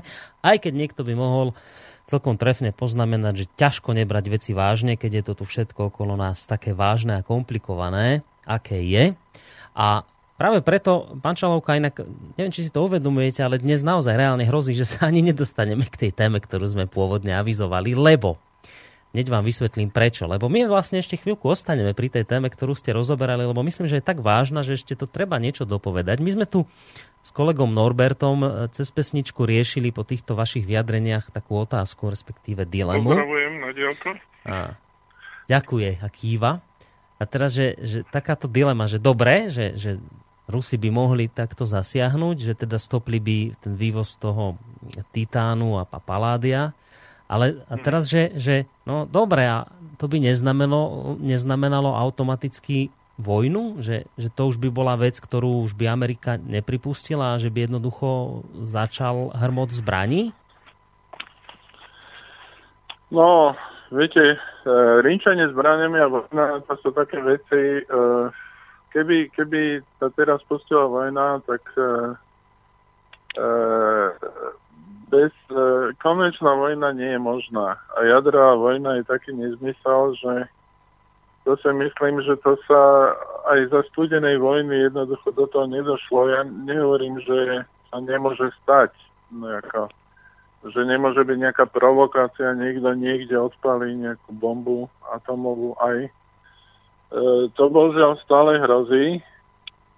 Ale mm, viete, keby, keby uh, Rusi Američanom robili také sankcie, ako Američania robia Rusom, ja sa obávam, že by už vojna bola. No však o tom hovorím, že, že to som práve sa vás opýtal, že nie je to tak, že keby Rusi no, toto urobi, urobili, tak už by jednoducho Američania si toto nenechali, že to by pro, lebo pre Ameriku, ako ste to naznačili, by to tým pádom znamenalo krách automatický uh, pád, no, kde si veľmi sa, dole. Áno. Vrátim sa k profesorovi Zubovi, ktorý povedal, že to je fašistický putinizmus. No v tomto prípade práve ako v takýchto situáciách sa Putin prejavuje ako totálne mieromilovný človek, lebo nejde takouto cestou. Ale, ale tá cesta tam existuje a správa o tomto paládiu sa objavila ako varovný prst. Pozor, pozor, chlapci v Amerike, my tiež máme sankcie ako, ako nástroj a my to nepoužívame, ale budete na nás zlí, ako vy nás dotlačíte, že to my tiež budeme musieť použiť. A si to spočítajte, chlapci, koľko vás to bude stať. Hej, a viete, e, ďalšia výhoda je, že Rusko má to odkiaľ kompenzovať, ale Spojené štáty, ako to Palladium, ani, ani ten Titan nemajú odkiaľ kompenzovať. Nemajú rozpracované vlastné ložiska, E, dokonca, e, to neviem, či mám tak nejako povedať takú hambu o Spojených štátoch, ale Spojené štáty sú na tom podobne ako Slovensko, že sem tam e, nejaký taký ako vec rozpredá strategické rezervy niektorých hmm. surovín.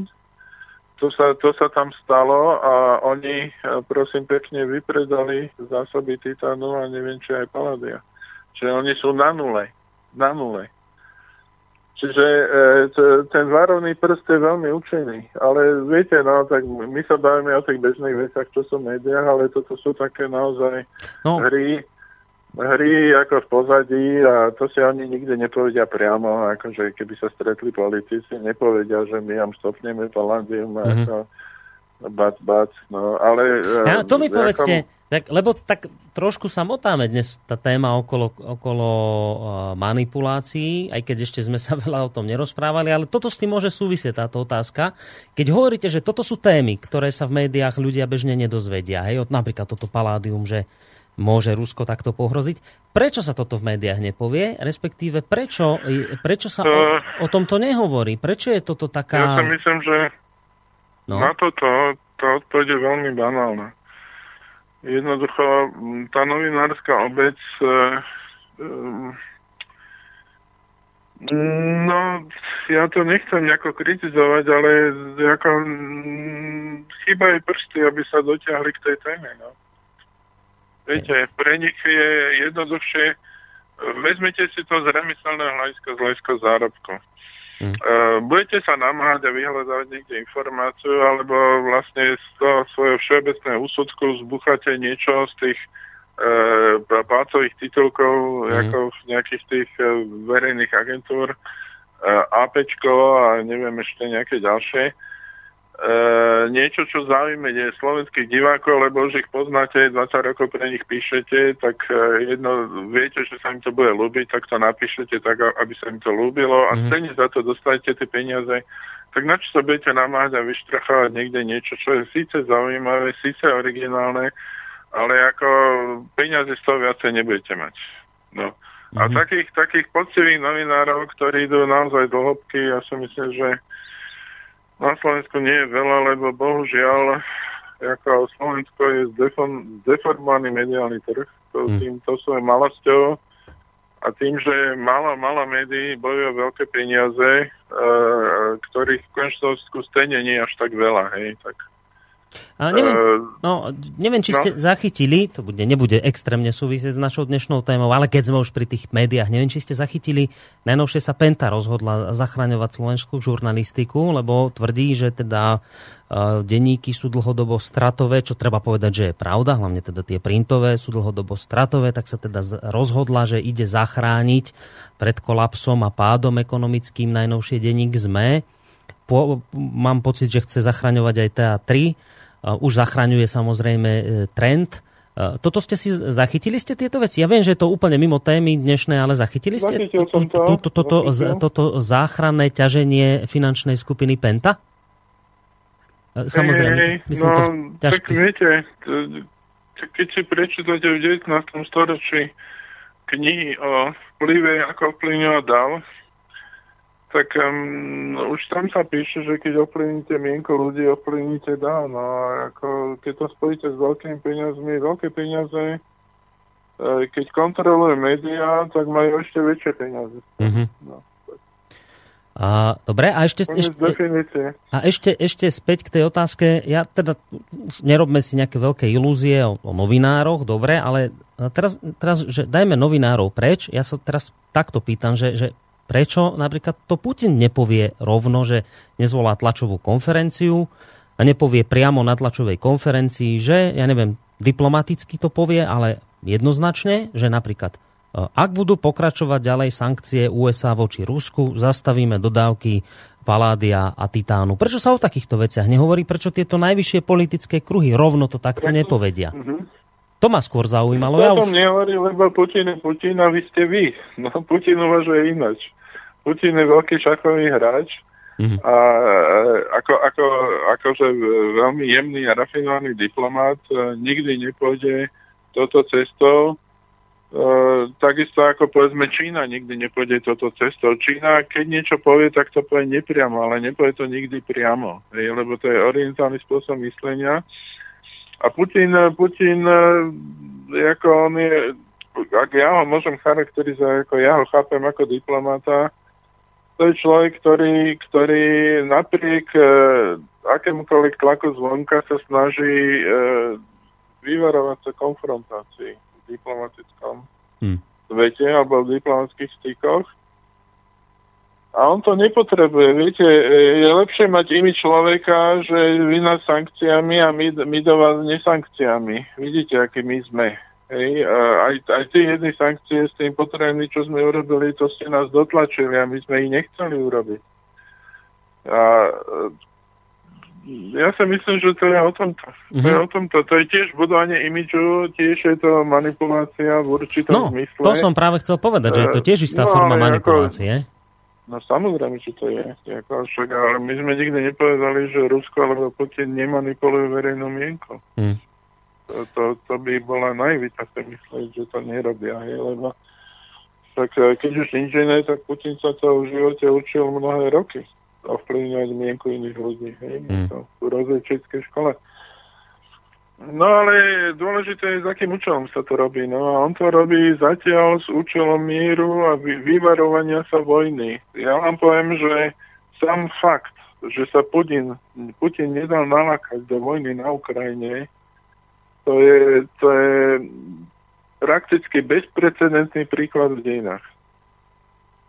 Hej, lebo to bola tak silná provokácia, kto, kto naozaj trošku sledoval tú vojnu detaľnejšie a videl to, uh, to, to bol veľmi bravúrny výkon z jeho strany, že, že nepoužil armádu a že tam nevošiel.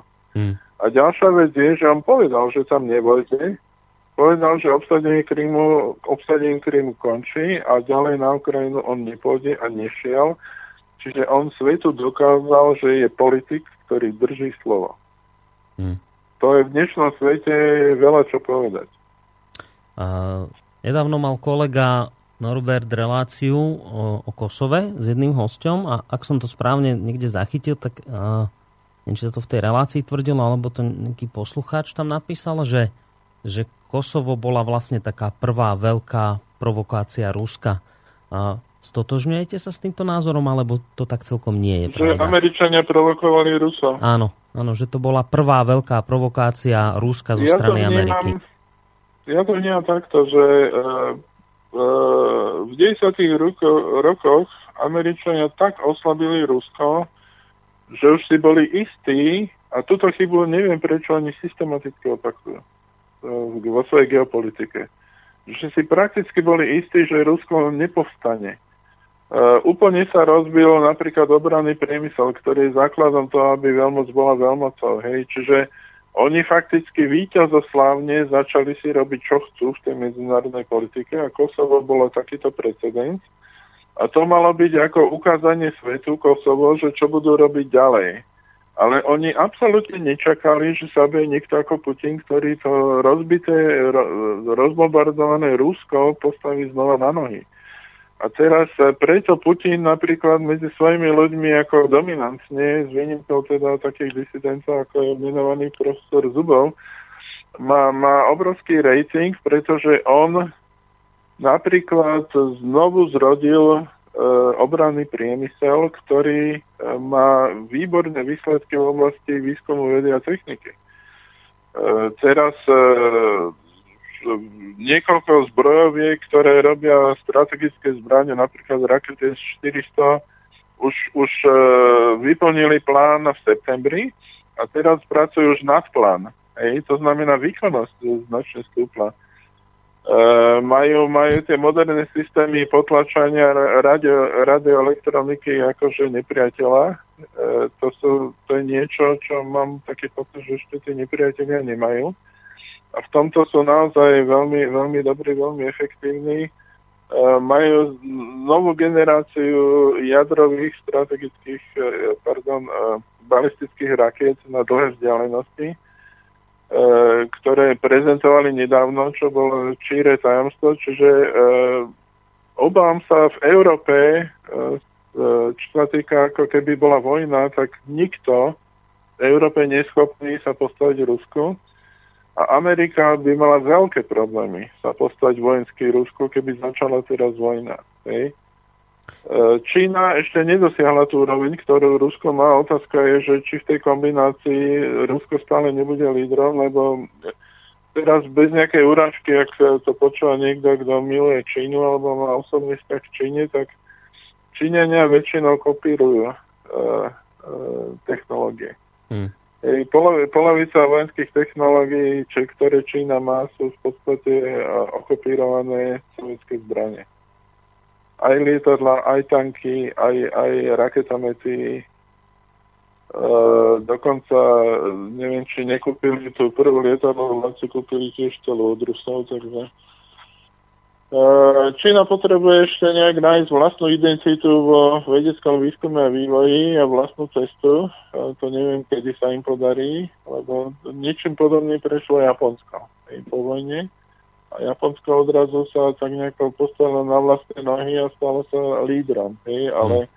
Čína ešte v tejto fáze z hľadiska výrobkov vedy a techniky podľa mňa nie je. Aj keď predajú lacné mobily a kvalitné, mm. ale No, no vy, to... takto, že treba sa asi dnes už to je najmä pre poslucháčov informácia. Nie, nie, nie, že to som chcel povedať, že treba sa zmieriť s faktom, že dnes už asi veľmi k téme nepôjdeme. Aj keď zase treba objektívne povedať, že my sa vlastne okolo tej témy motáme celý čas. Aj keď možno nie je tak nejak hlbšie, ako som mal pôvodne v pláne, ale e, nevadí, lebo poslucháči píšu k tomu, o čom hovoríte, čiže je evidentné, že ich táto téma zaujíma tak hneď aj si pomôžem ďalším mailom od Milana, ktorého zaujalo to rozprávanie vašeho ohľadom zlata ktoré vlastne spustilo, ako tvrdíte, udalosti v Hongkongu. E, dobrý večer do štúdia píše, chcel by som položiť otázku na pána Čalovku v súvislosti s zlatom. Keď Čína vo veľkom skupovala a skupuje zlato, nemala by jeho cena vlastne rásť a ona naopak klesá z pôvodných, 14, e, z pôvodných 1400 dolárov na 1200 až 1250 za uncu. Čo na to hovorí? No ona neklesá, ona je na tej, ona osciluje okolo tých 1200 posledných uh, e, 4 roky. Hej, alebo teda koľko, no, ja nemám ten graf pred sebou a není som akože nejaký taký človek, čo to nosí v hlave, mm. ale, ale posledný ten wiki bol, mám pocit, v, v 10. roku, v, e, to bolo niekedy na jeseň a to, tam to skočilo na 1800 a odtedy je to plus minus 1200. Uh, ja na to hovorím to, že e, to je presne to, čo e, ten posluchač nepochopil. A nepochopil, že to je manipulácia. E, obchod so zlatom Američania centrálne v celom svete usmerňujú cez svoje burzové nástroje a, a príslušné e, bulionové banky. Bulion banka to je banka, čo predá zlaté mince a odliadky. Hej. To sú tí fakticky koneční bankový, e, bankové odbytište zlata, reálneho zlata. Mm-hmm. Tak e, tieto banky e, tak manipulujú trh a tak e, obchodujú za určité peniaze, ktoré dostanú od tých, čo to celé riadia, čo je v podstate v ne, nepriamo americká vláda prostredstvom svojich inštitúcií, že, že umelo udržujú na burze cenu zlata dolu. To je, to je iracionálna vec. Hej? A pretože sa to umele udržuje, tak ľudia tomu veria, nechápu, prečo e, tá cena je taká, aká je. Ale ja vám poviem e, in, inú štatistiku. E, e, mám pocit, že v Londýne sa ešte predá zlato a tam za poslednú dobu nejakých 250% stúpla, stúpol nákup e, zlatých odlieskov. A to, toto je ďalší dôkaz, že je to manipulované, lebo keď to stúplo 240%, ako je možné, že to nevplynie o cenu zlata? A toto chcú rozbiť činenia. Rozbiť. A pretože to je tak prudký útok na, na americkú ekonomiku, tak Američania zautočili najtvrdšou zbraňou Majdan Hongkongu. A Číňania sa poučili z Ukrajiny a uhrali to bravúrne. Ja, e, môžem? Čo, čo je ale v neprospech, e, bohužiaľ, demokracie. No. Asi, ma, asi ma vyhrešíte, ale môžem na, úplne, že hrozne naj, naivnú, naivnú no, otázku, no, že no a nie sú Američania dobrí, keď držia nízku cenu zlata? Nie je to dobré no, pre nás? No. no. V ekonomike No veď ale no tak... pre nás to nie je dobré, pretože e, to sa, tá cena sa udržuje umelo preto, aby mohli chrliť dlhopisy a rozpredať ich do celého sveta a sú ešte blázni, čo ich kupujú. Hej? A Keby... dokonca ich musí kúpovať a... na základe nejakých zmluv. Čiže sú, sú štáty, ktoré kúpujú americké dlhy, aj keď e, každý, dneska už to všet, všetky vrabce čvirikajú, v podstate, že americká ekonomika je pred krachom. To je len otázka, že či to pôjde pomaly a kedy to začne. Ako reálne, ale v podstate to už začalo. Hej? A tak mne, lajkovi, ešte skúste vysvetliť, že, že Čiže tým, že, je, že cenu zlata držia umelo nízko, môžu predávať dlhopisy. A keby bola zlata cena vyššie, tak by nemohli? Tak by ľudia kúpovali zlata. Ja. Uh, a zlato, zlato nie je. A, Aha, a, no vidíte. A by panika a ľudia by začali kúpovať zlato, cena by šla zavratne hore, Rozumiem. by prestali kúpovať, lebo by pochopili, že je panika, nič sa deje a netreba kúpať dlhopisy, treba kúpať zlato. Mm. Ale toto existuje nielen v zlate, toto sa robí aj v iných uh, komoditách.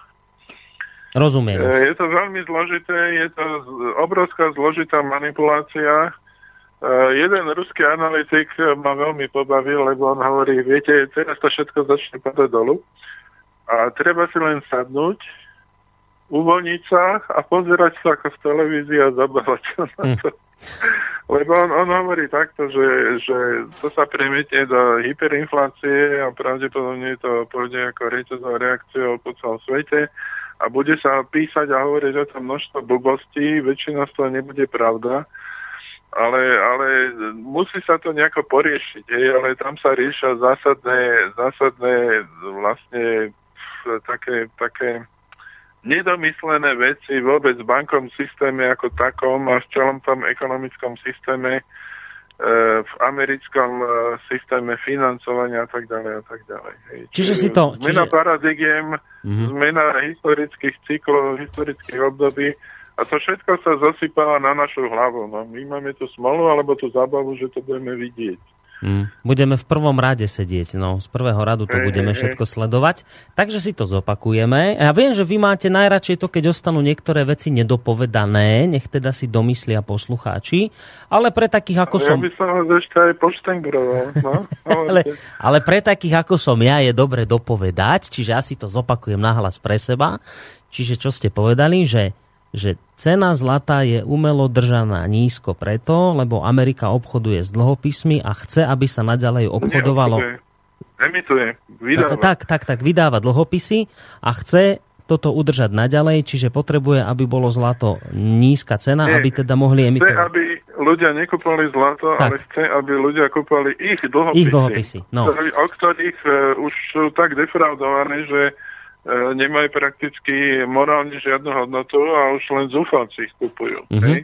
ale oni aj tak to chcú ešte udržať a to sa im úspešne darí pomocou rôznych nástrojov, z ktorých umelé udržanie ceny zlata dolu je iba jeden. Uh-huh. Tak.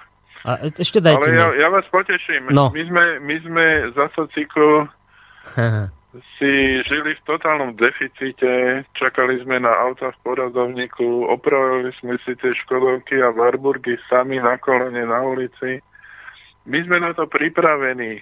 Keď to dojde, keď to dojde, ne, nie ste, my sa lebo... nebojíme. Pán Čalovka, my sa nebojíme. Nie ste, lebo ja som si istý, že už nemáte v garáži Warburg.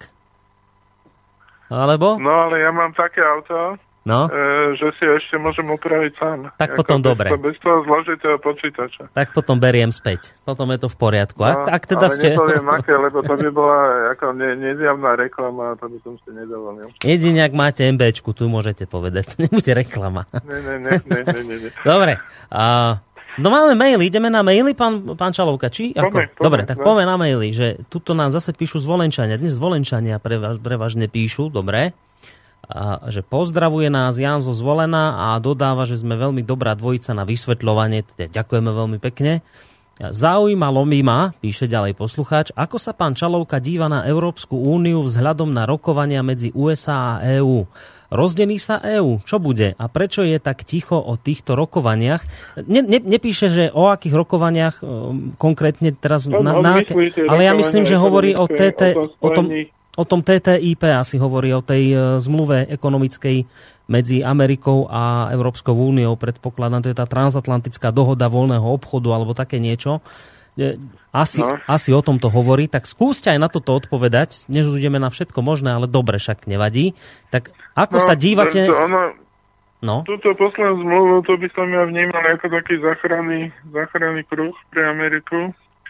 Ale neviem, či im pomôže, lebo oni úspešne tými sankciami začali potápať už aj Európu, takže e, to, čo, to, čo momentálne ide, to je bez nejakých katastrofických scenárov, v podstate sa, sa deje druhá vlna krízy, ktorá ale bude naozaj e, horšia ako prvá, pretože tu na tá kríza vychádza z podstaty tých zlých aspektov alebo nekorektných alebo nesprávnych, nesprávne definovaných aspektov americkej ekonomiky.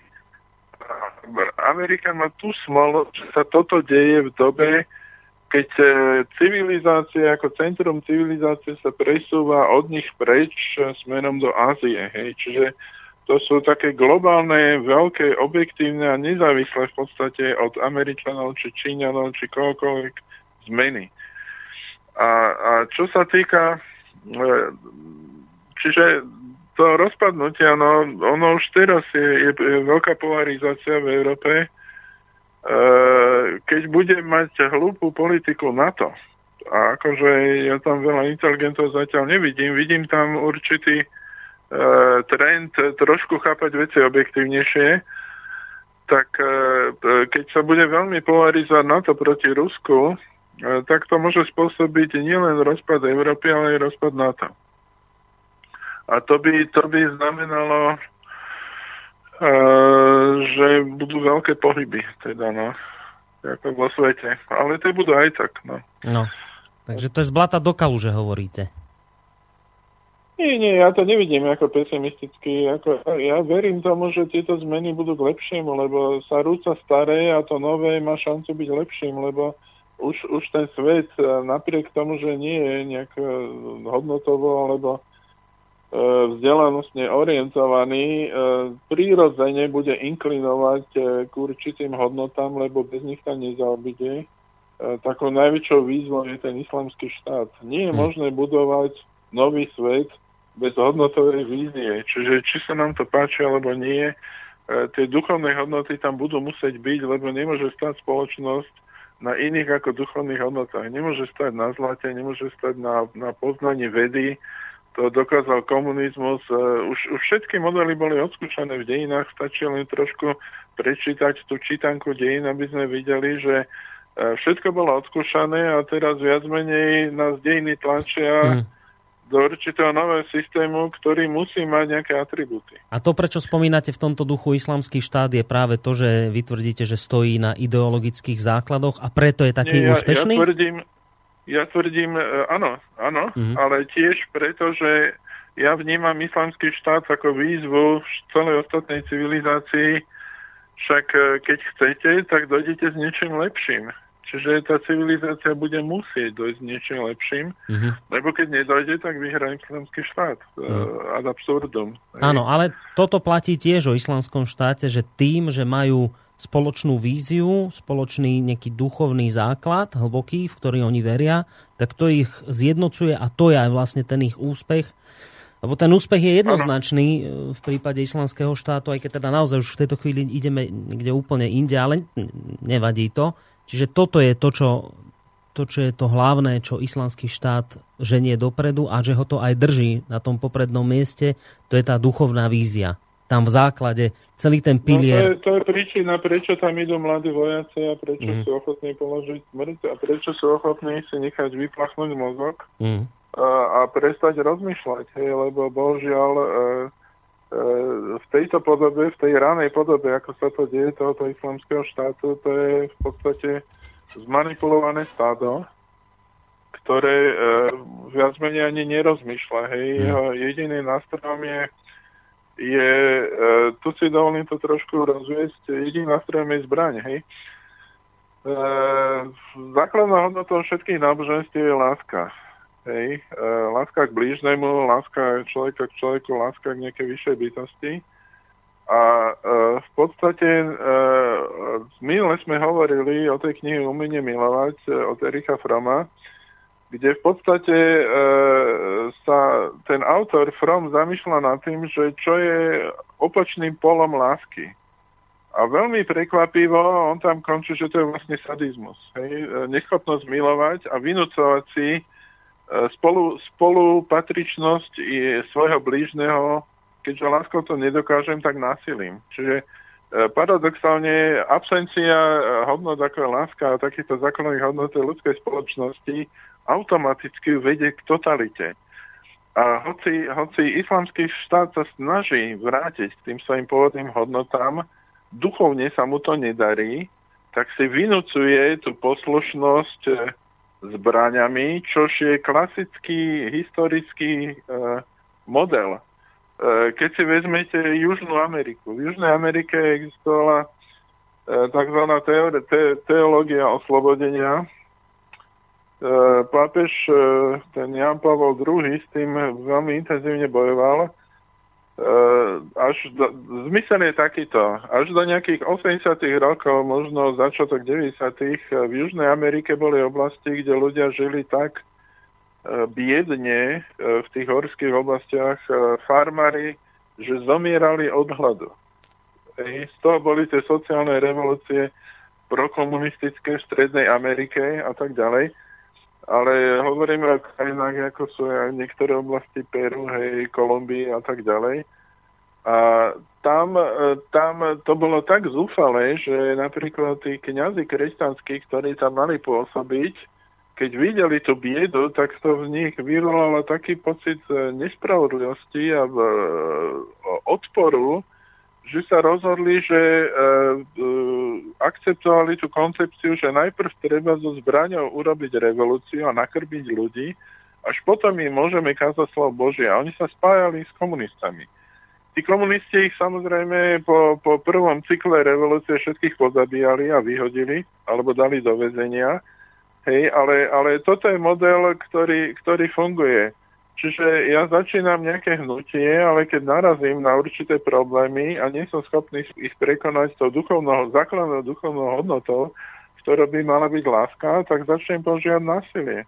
Lebo si poviem, ja tých ľudí donútim násilím a oni mi aj tak budú potom vďační. To, to je ten istý model v komunizme a komunizmus, e, čuduj sa svete, to nevzal od ale z Vakua, ale proste komunistický manifest e, v tom svojom pôvodnom názve sa nazýval proletársky katechizmus, lebo jednoducho tie, tie body toho manifestu pochádzali z kresťanstva. Marx pôvodne bol ako síce židovského pôvodu, ale ako rodinového konvertova ku kresťanstvu, čiže tam, tam sú takéto zaujímavé paralely. No. Uh, som vám skočil do reči. Nie, nie, nie, ja som len chcel dodať, že v rodinách, alebo teda v rodinách, vôbec v spolužití ľudí to býva tak, že dve rovnaké povahy sa neznesú. Najväčšie problémy majú medzi sebou tí najväčšie problémy, ktorí sú podobní. A teda aj komunizmus s náboženstvom sa dosť byli, lebo boli, v, naznačujete, v mnohom podobní, že vychádzali z podobného nie, základu, nie? Je to horšie. Hor, e, komunizmus si dal za cieľ zničiť náboženstvo. Hmm. Toto je najslabší aspekt komunizmu. E, tým pádom on vlastne zabil základ civilizácie. Ako taký bol odsudený na zanik. Hmm. Lebo e, história dokázala, že náboženstva sú nevyhnutnou súčasťou existencie civilizácie. Či už také alebo onaké náboženstvo, ale ako systém takých transcendentálnych hodnot, mm. ako bez, bez neho nie je možné postaviť úspešnú spoločnosť. A toto, s týmto má veľkú dilemu teraz Putin, pretože ja, ja to iba nepriamo môžem sledovať z jeho, z jeho skutkov, ktoré on robí. Uh, on, on je konfrontovaný s obrovským tlakom, uh, jednak uh, tlakom, aby začal vojnu, teraz tlakom, aby zachránil Rusko voči Amerike, tlakom, aby, aby držal tých svojich partnerov, ktorých zapojil do colnej únie. E, tam, sú, tam sú pnutia, tam sú neustále akože zárodky obč- e, vojen, vojnových konfliktov, hej. E, Arménsko, Azerbajdžan, to, to nedávno hasil, hej, teraz to Moldavsko. A uh, on, on zrejme, ja, to, to, to je moja čistá teraz dedukcia, on ja som videl nejaký jeho životopisný film, keď začínal a on vtedy ráno každý deň chodil do kostola a zapával si sviečku.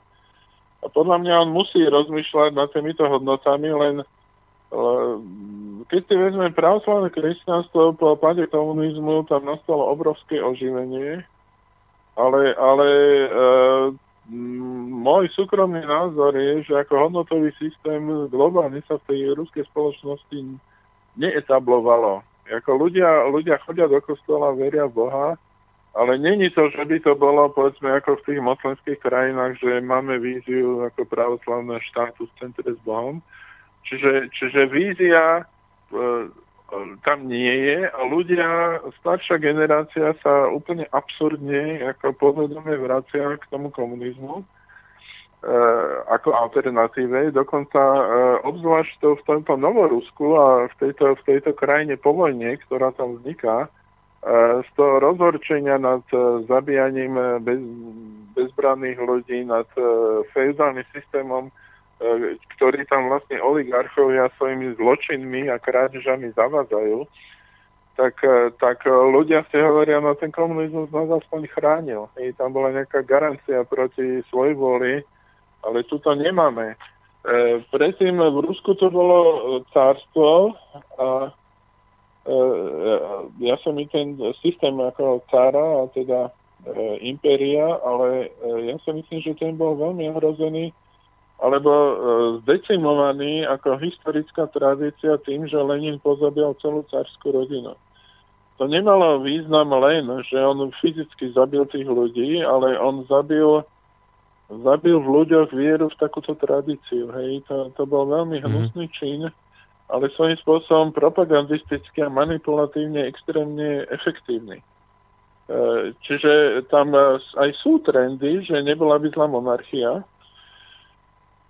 ja dokonca, keď, keď sme mali tú reláciu Putin, nepochopení Putin, tak ja by som to mhm. najradšej povedal v angličtine e, Putin The Misunderstood.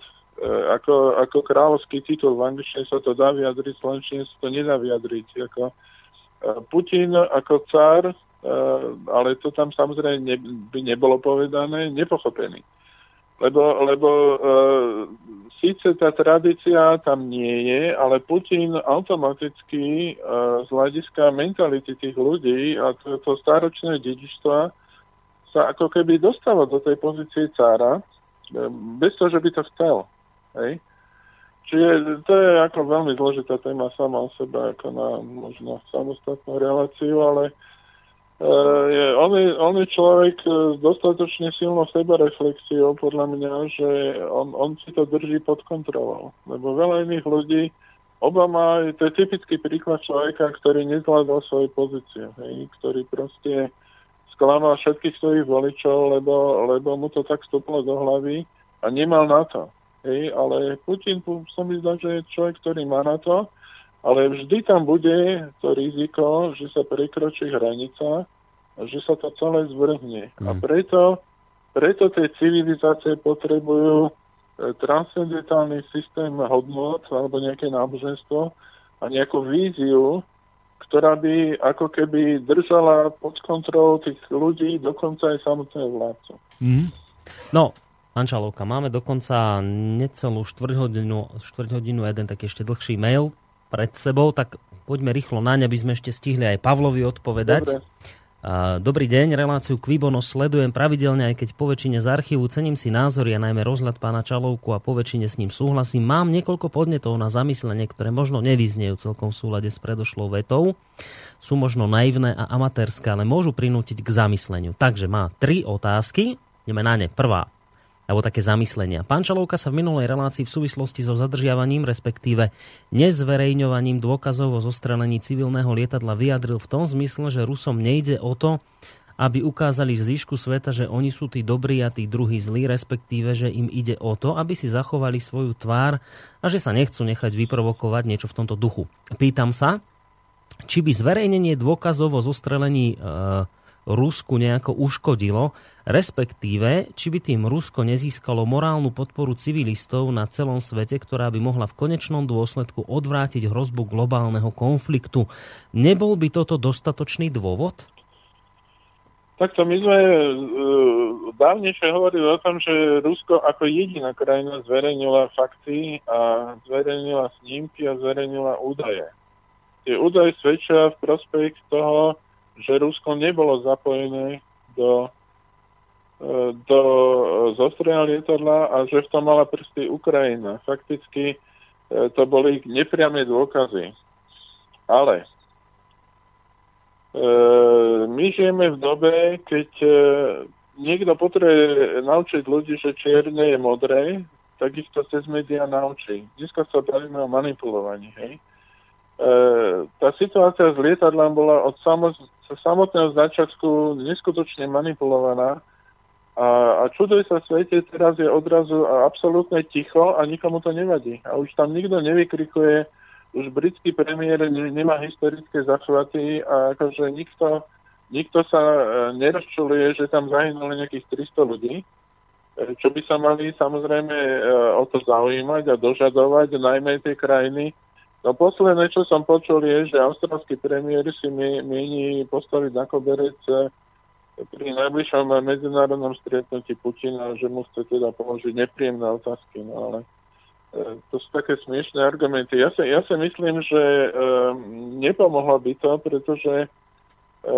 ani keby, keby sa dokázalo, že to boli Ukrajinci, pretože e, polovica alebo tri štvrtiny svetových médií bude tvrdiť opak aj keď, aj keď to bude viac menej dokázané. Hmm. Na to musia historicky opadnúť emócie a možno za 10 rokov si ľudia povedia, bože, jak sme sa tam dali oklamať. No.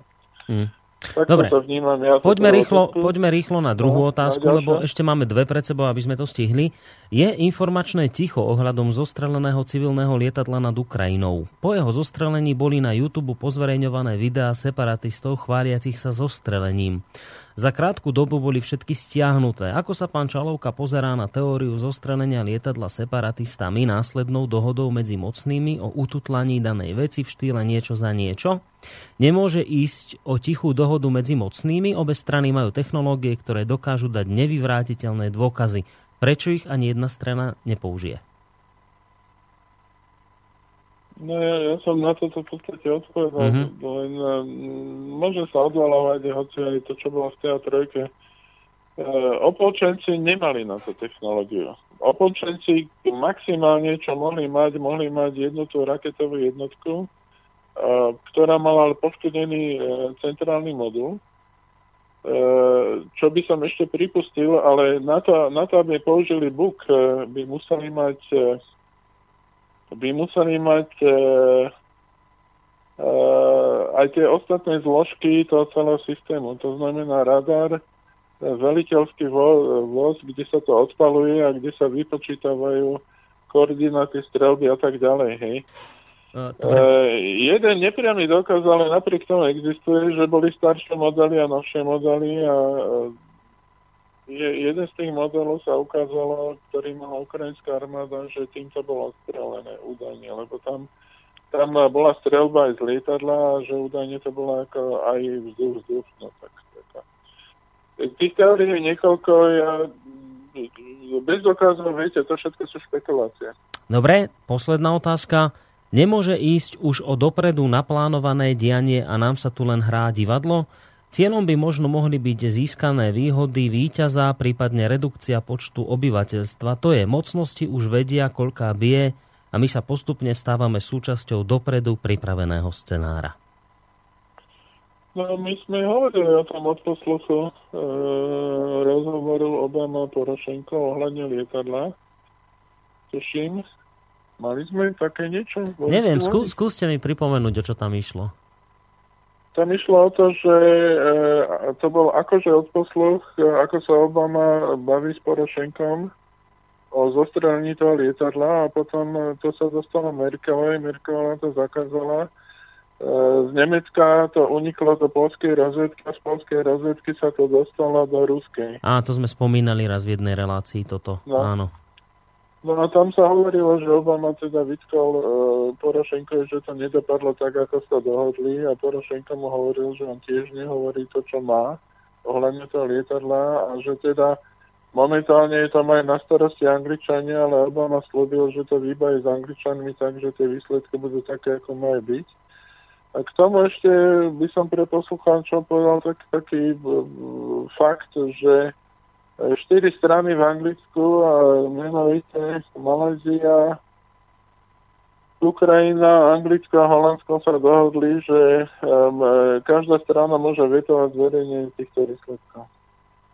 Je taká štvorstranná zmluva. Čiže tá, tá hovorí už veľa sama za seba. Hej. Ako, ako môže niekto vetovať výsledky medzinárodného vyšetrovania havárie civilného lietadla? To sme kde? Kocúrkové alebo čo? A poslucháč, ktorý nám napísal tento mail s takými troma otázkami alebo zamysleniami, sa v rámci toho tretieho zamyslenia dotkol takého slovného spojenia, ktoré počúvam často a toto by ma just v závere tejto relácie zaujímalo, že čo si o to myslíte vy. Redukcia počtu obyvateľstva. To sa spomína v poslednej dobe ako si často. Vy osobne to vnímate ako možný scenár alebo ako konšpiráciu? No, ja, z toho, čo ja sledujem na Ukrajine, tak to sa tam deje každý deň. Ja to nazývam etnická čistka, či to nazvem redukcia obyvateľstva. Cieľom bolo vystrnadiť odtiaľ ľudí, aby to uh, ako kmeňaví Ukrajinci doobsadzovali a kolonizovali to územie. Hmm. Čiže vy, vyhnať ich uh, zabíjaním civilistov do Ruska ako utečencov, zvyšok tam povraždiť, uh, terorom hej, a tam už, už dokonca bezpečnostná služba Ukrajiny začala šetriť e, zločiny voči civilnému obyvateľstvu. Aspoň to má na stole a píše sa teda, že, že začína to riešiť. Hej. Čiže to už je tak e, do neba volajúci zločin, že dokonca Ukrajinci musia na to reagovať. Keď sa ale hovorí o redukcii počtu obyvateľstva, skôr sa to myslí teda v tom globálnom meradle celosvetovom a ako argumenty sa používa preľudnenie celosvetové preľudnenie planéty, planéta nie je schopná toľko ľudí uživiť a bla bla bla a tým pádom elity mocní tohto sveta majú zámer postupne znižovať množstvo ľudí na planéte. Teda redukcia počtu obyvateľstva. Konkrétne na toto sa teda odvolával, predpokladám, poslucháč a to ma tak zaujímalo, že či vy osobne to vnímate ako nejakú len takú konšpiráciu, ktorej nemožno nejako veriť, alebo je to možný scenár budúcnosti? No tak máme tu ebolu, no. Tam je odpoveď. Tak, rozumiem. Ďakujem vám veľmi pekne za ňu. A myslím, že s takouto odpovedou si vystačíme a aj vlastne musíme, pán Čalovka, lebo máme záver relácia, ešte jednu pesničku pred nami, štvorminútovú, ktorú ste vybrali vy, tak skúsme sa rozlúčiť a takým, takým nejakým popisom tej pesničky, ktorú si zahráme, že méme si. Čo je to za dielo? To je duet e, chlapec a dievča. Chlapec je e, Gregory Lemaršal, je to človek, ktorý vyhral v tínadžerskom veku ako francúzsku súťaž, e, ako niečo v štýle Francúzsko má talent. Mm-hmm. A mal takú smrteľnú chorobu, kde po 4 mesiacoch po víťazstve vlastne odišiel z tohoto sveta. Ale zanechal po sebe veľkú stopu. Hej, tak to je pesnička takéhoto človeka. Tak dnes to uzavrieme takýmto francúzským večerom. Ďakujeme veľmi pekne, pán Čalovka. Ja, ďakujem veľmi pekne a pozdravujem všetkých. Za vyslovené názory a teda aj za hudobné diela ktorými ste nás obšťastnili dnes. Majte sa pekne do počutia. A, tak to bol teda pán Peter Čalovka, analytik a v tejto chvíli sa s vami francúzskou pesničkou lúči aj Boris Koroni. Majte sa pekne do po.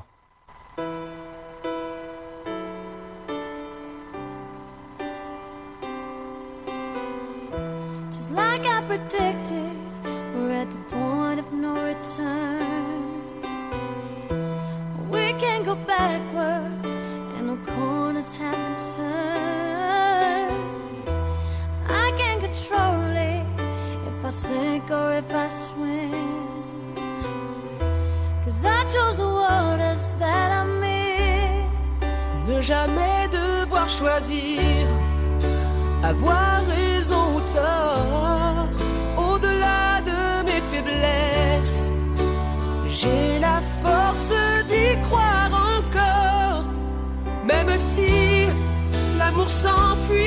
说那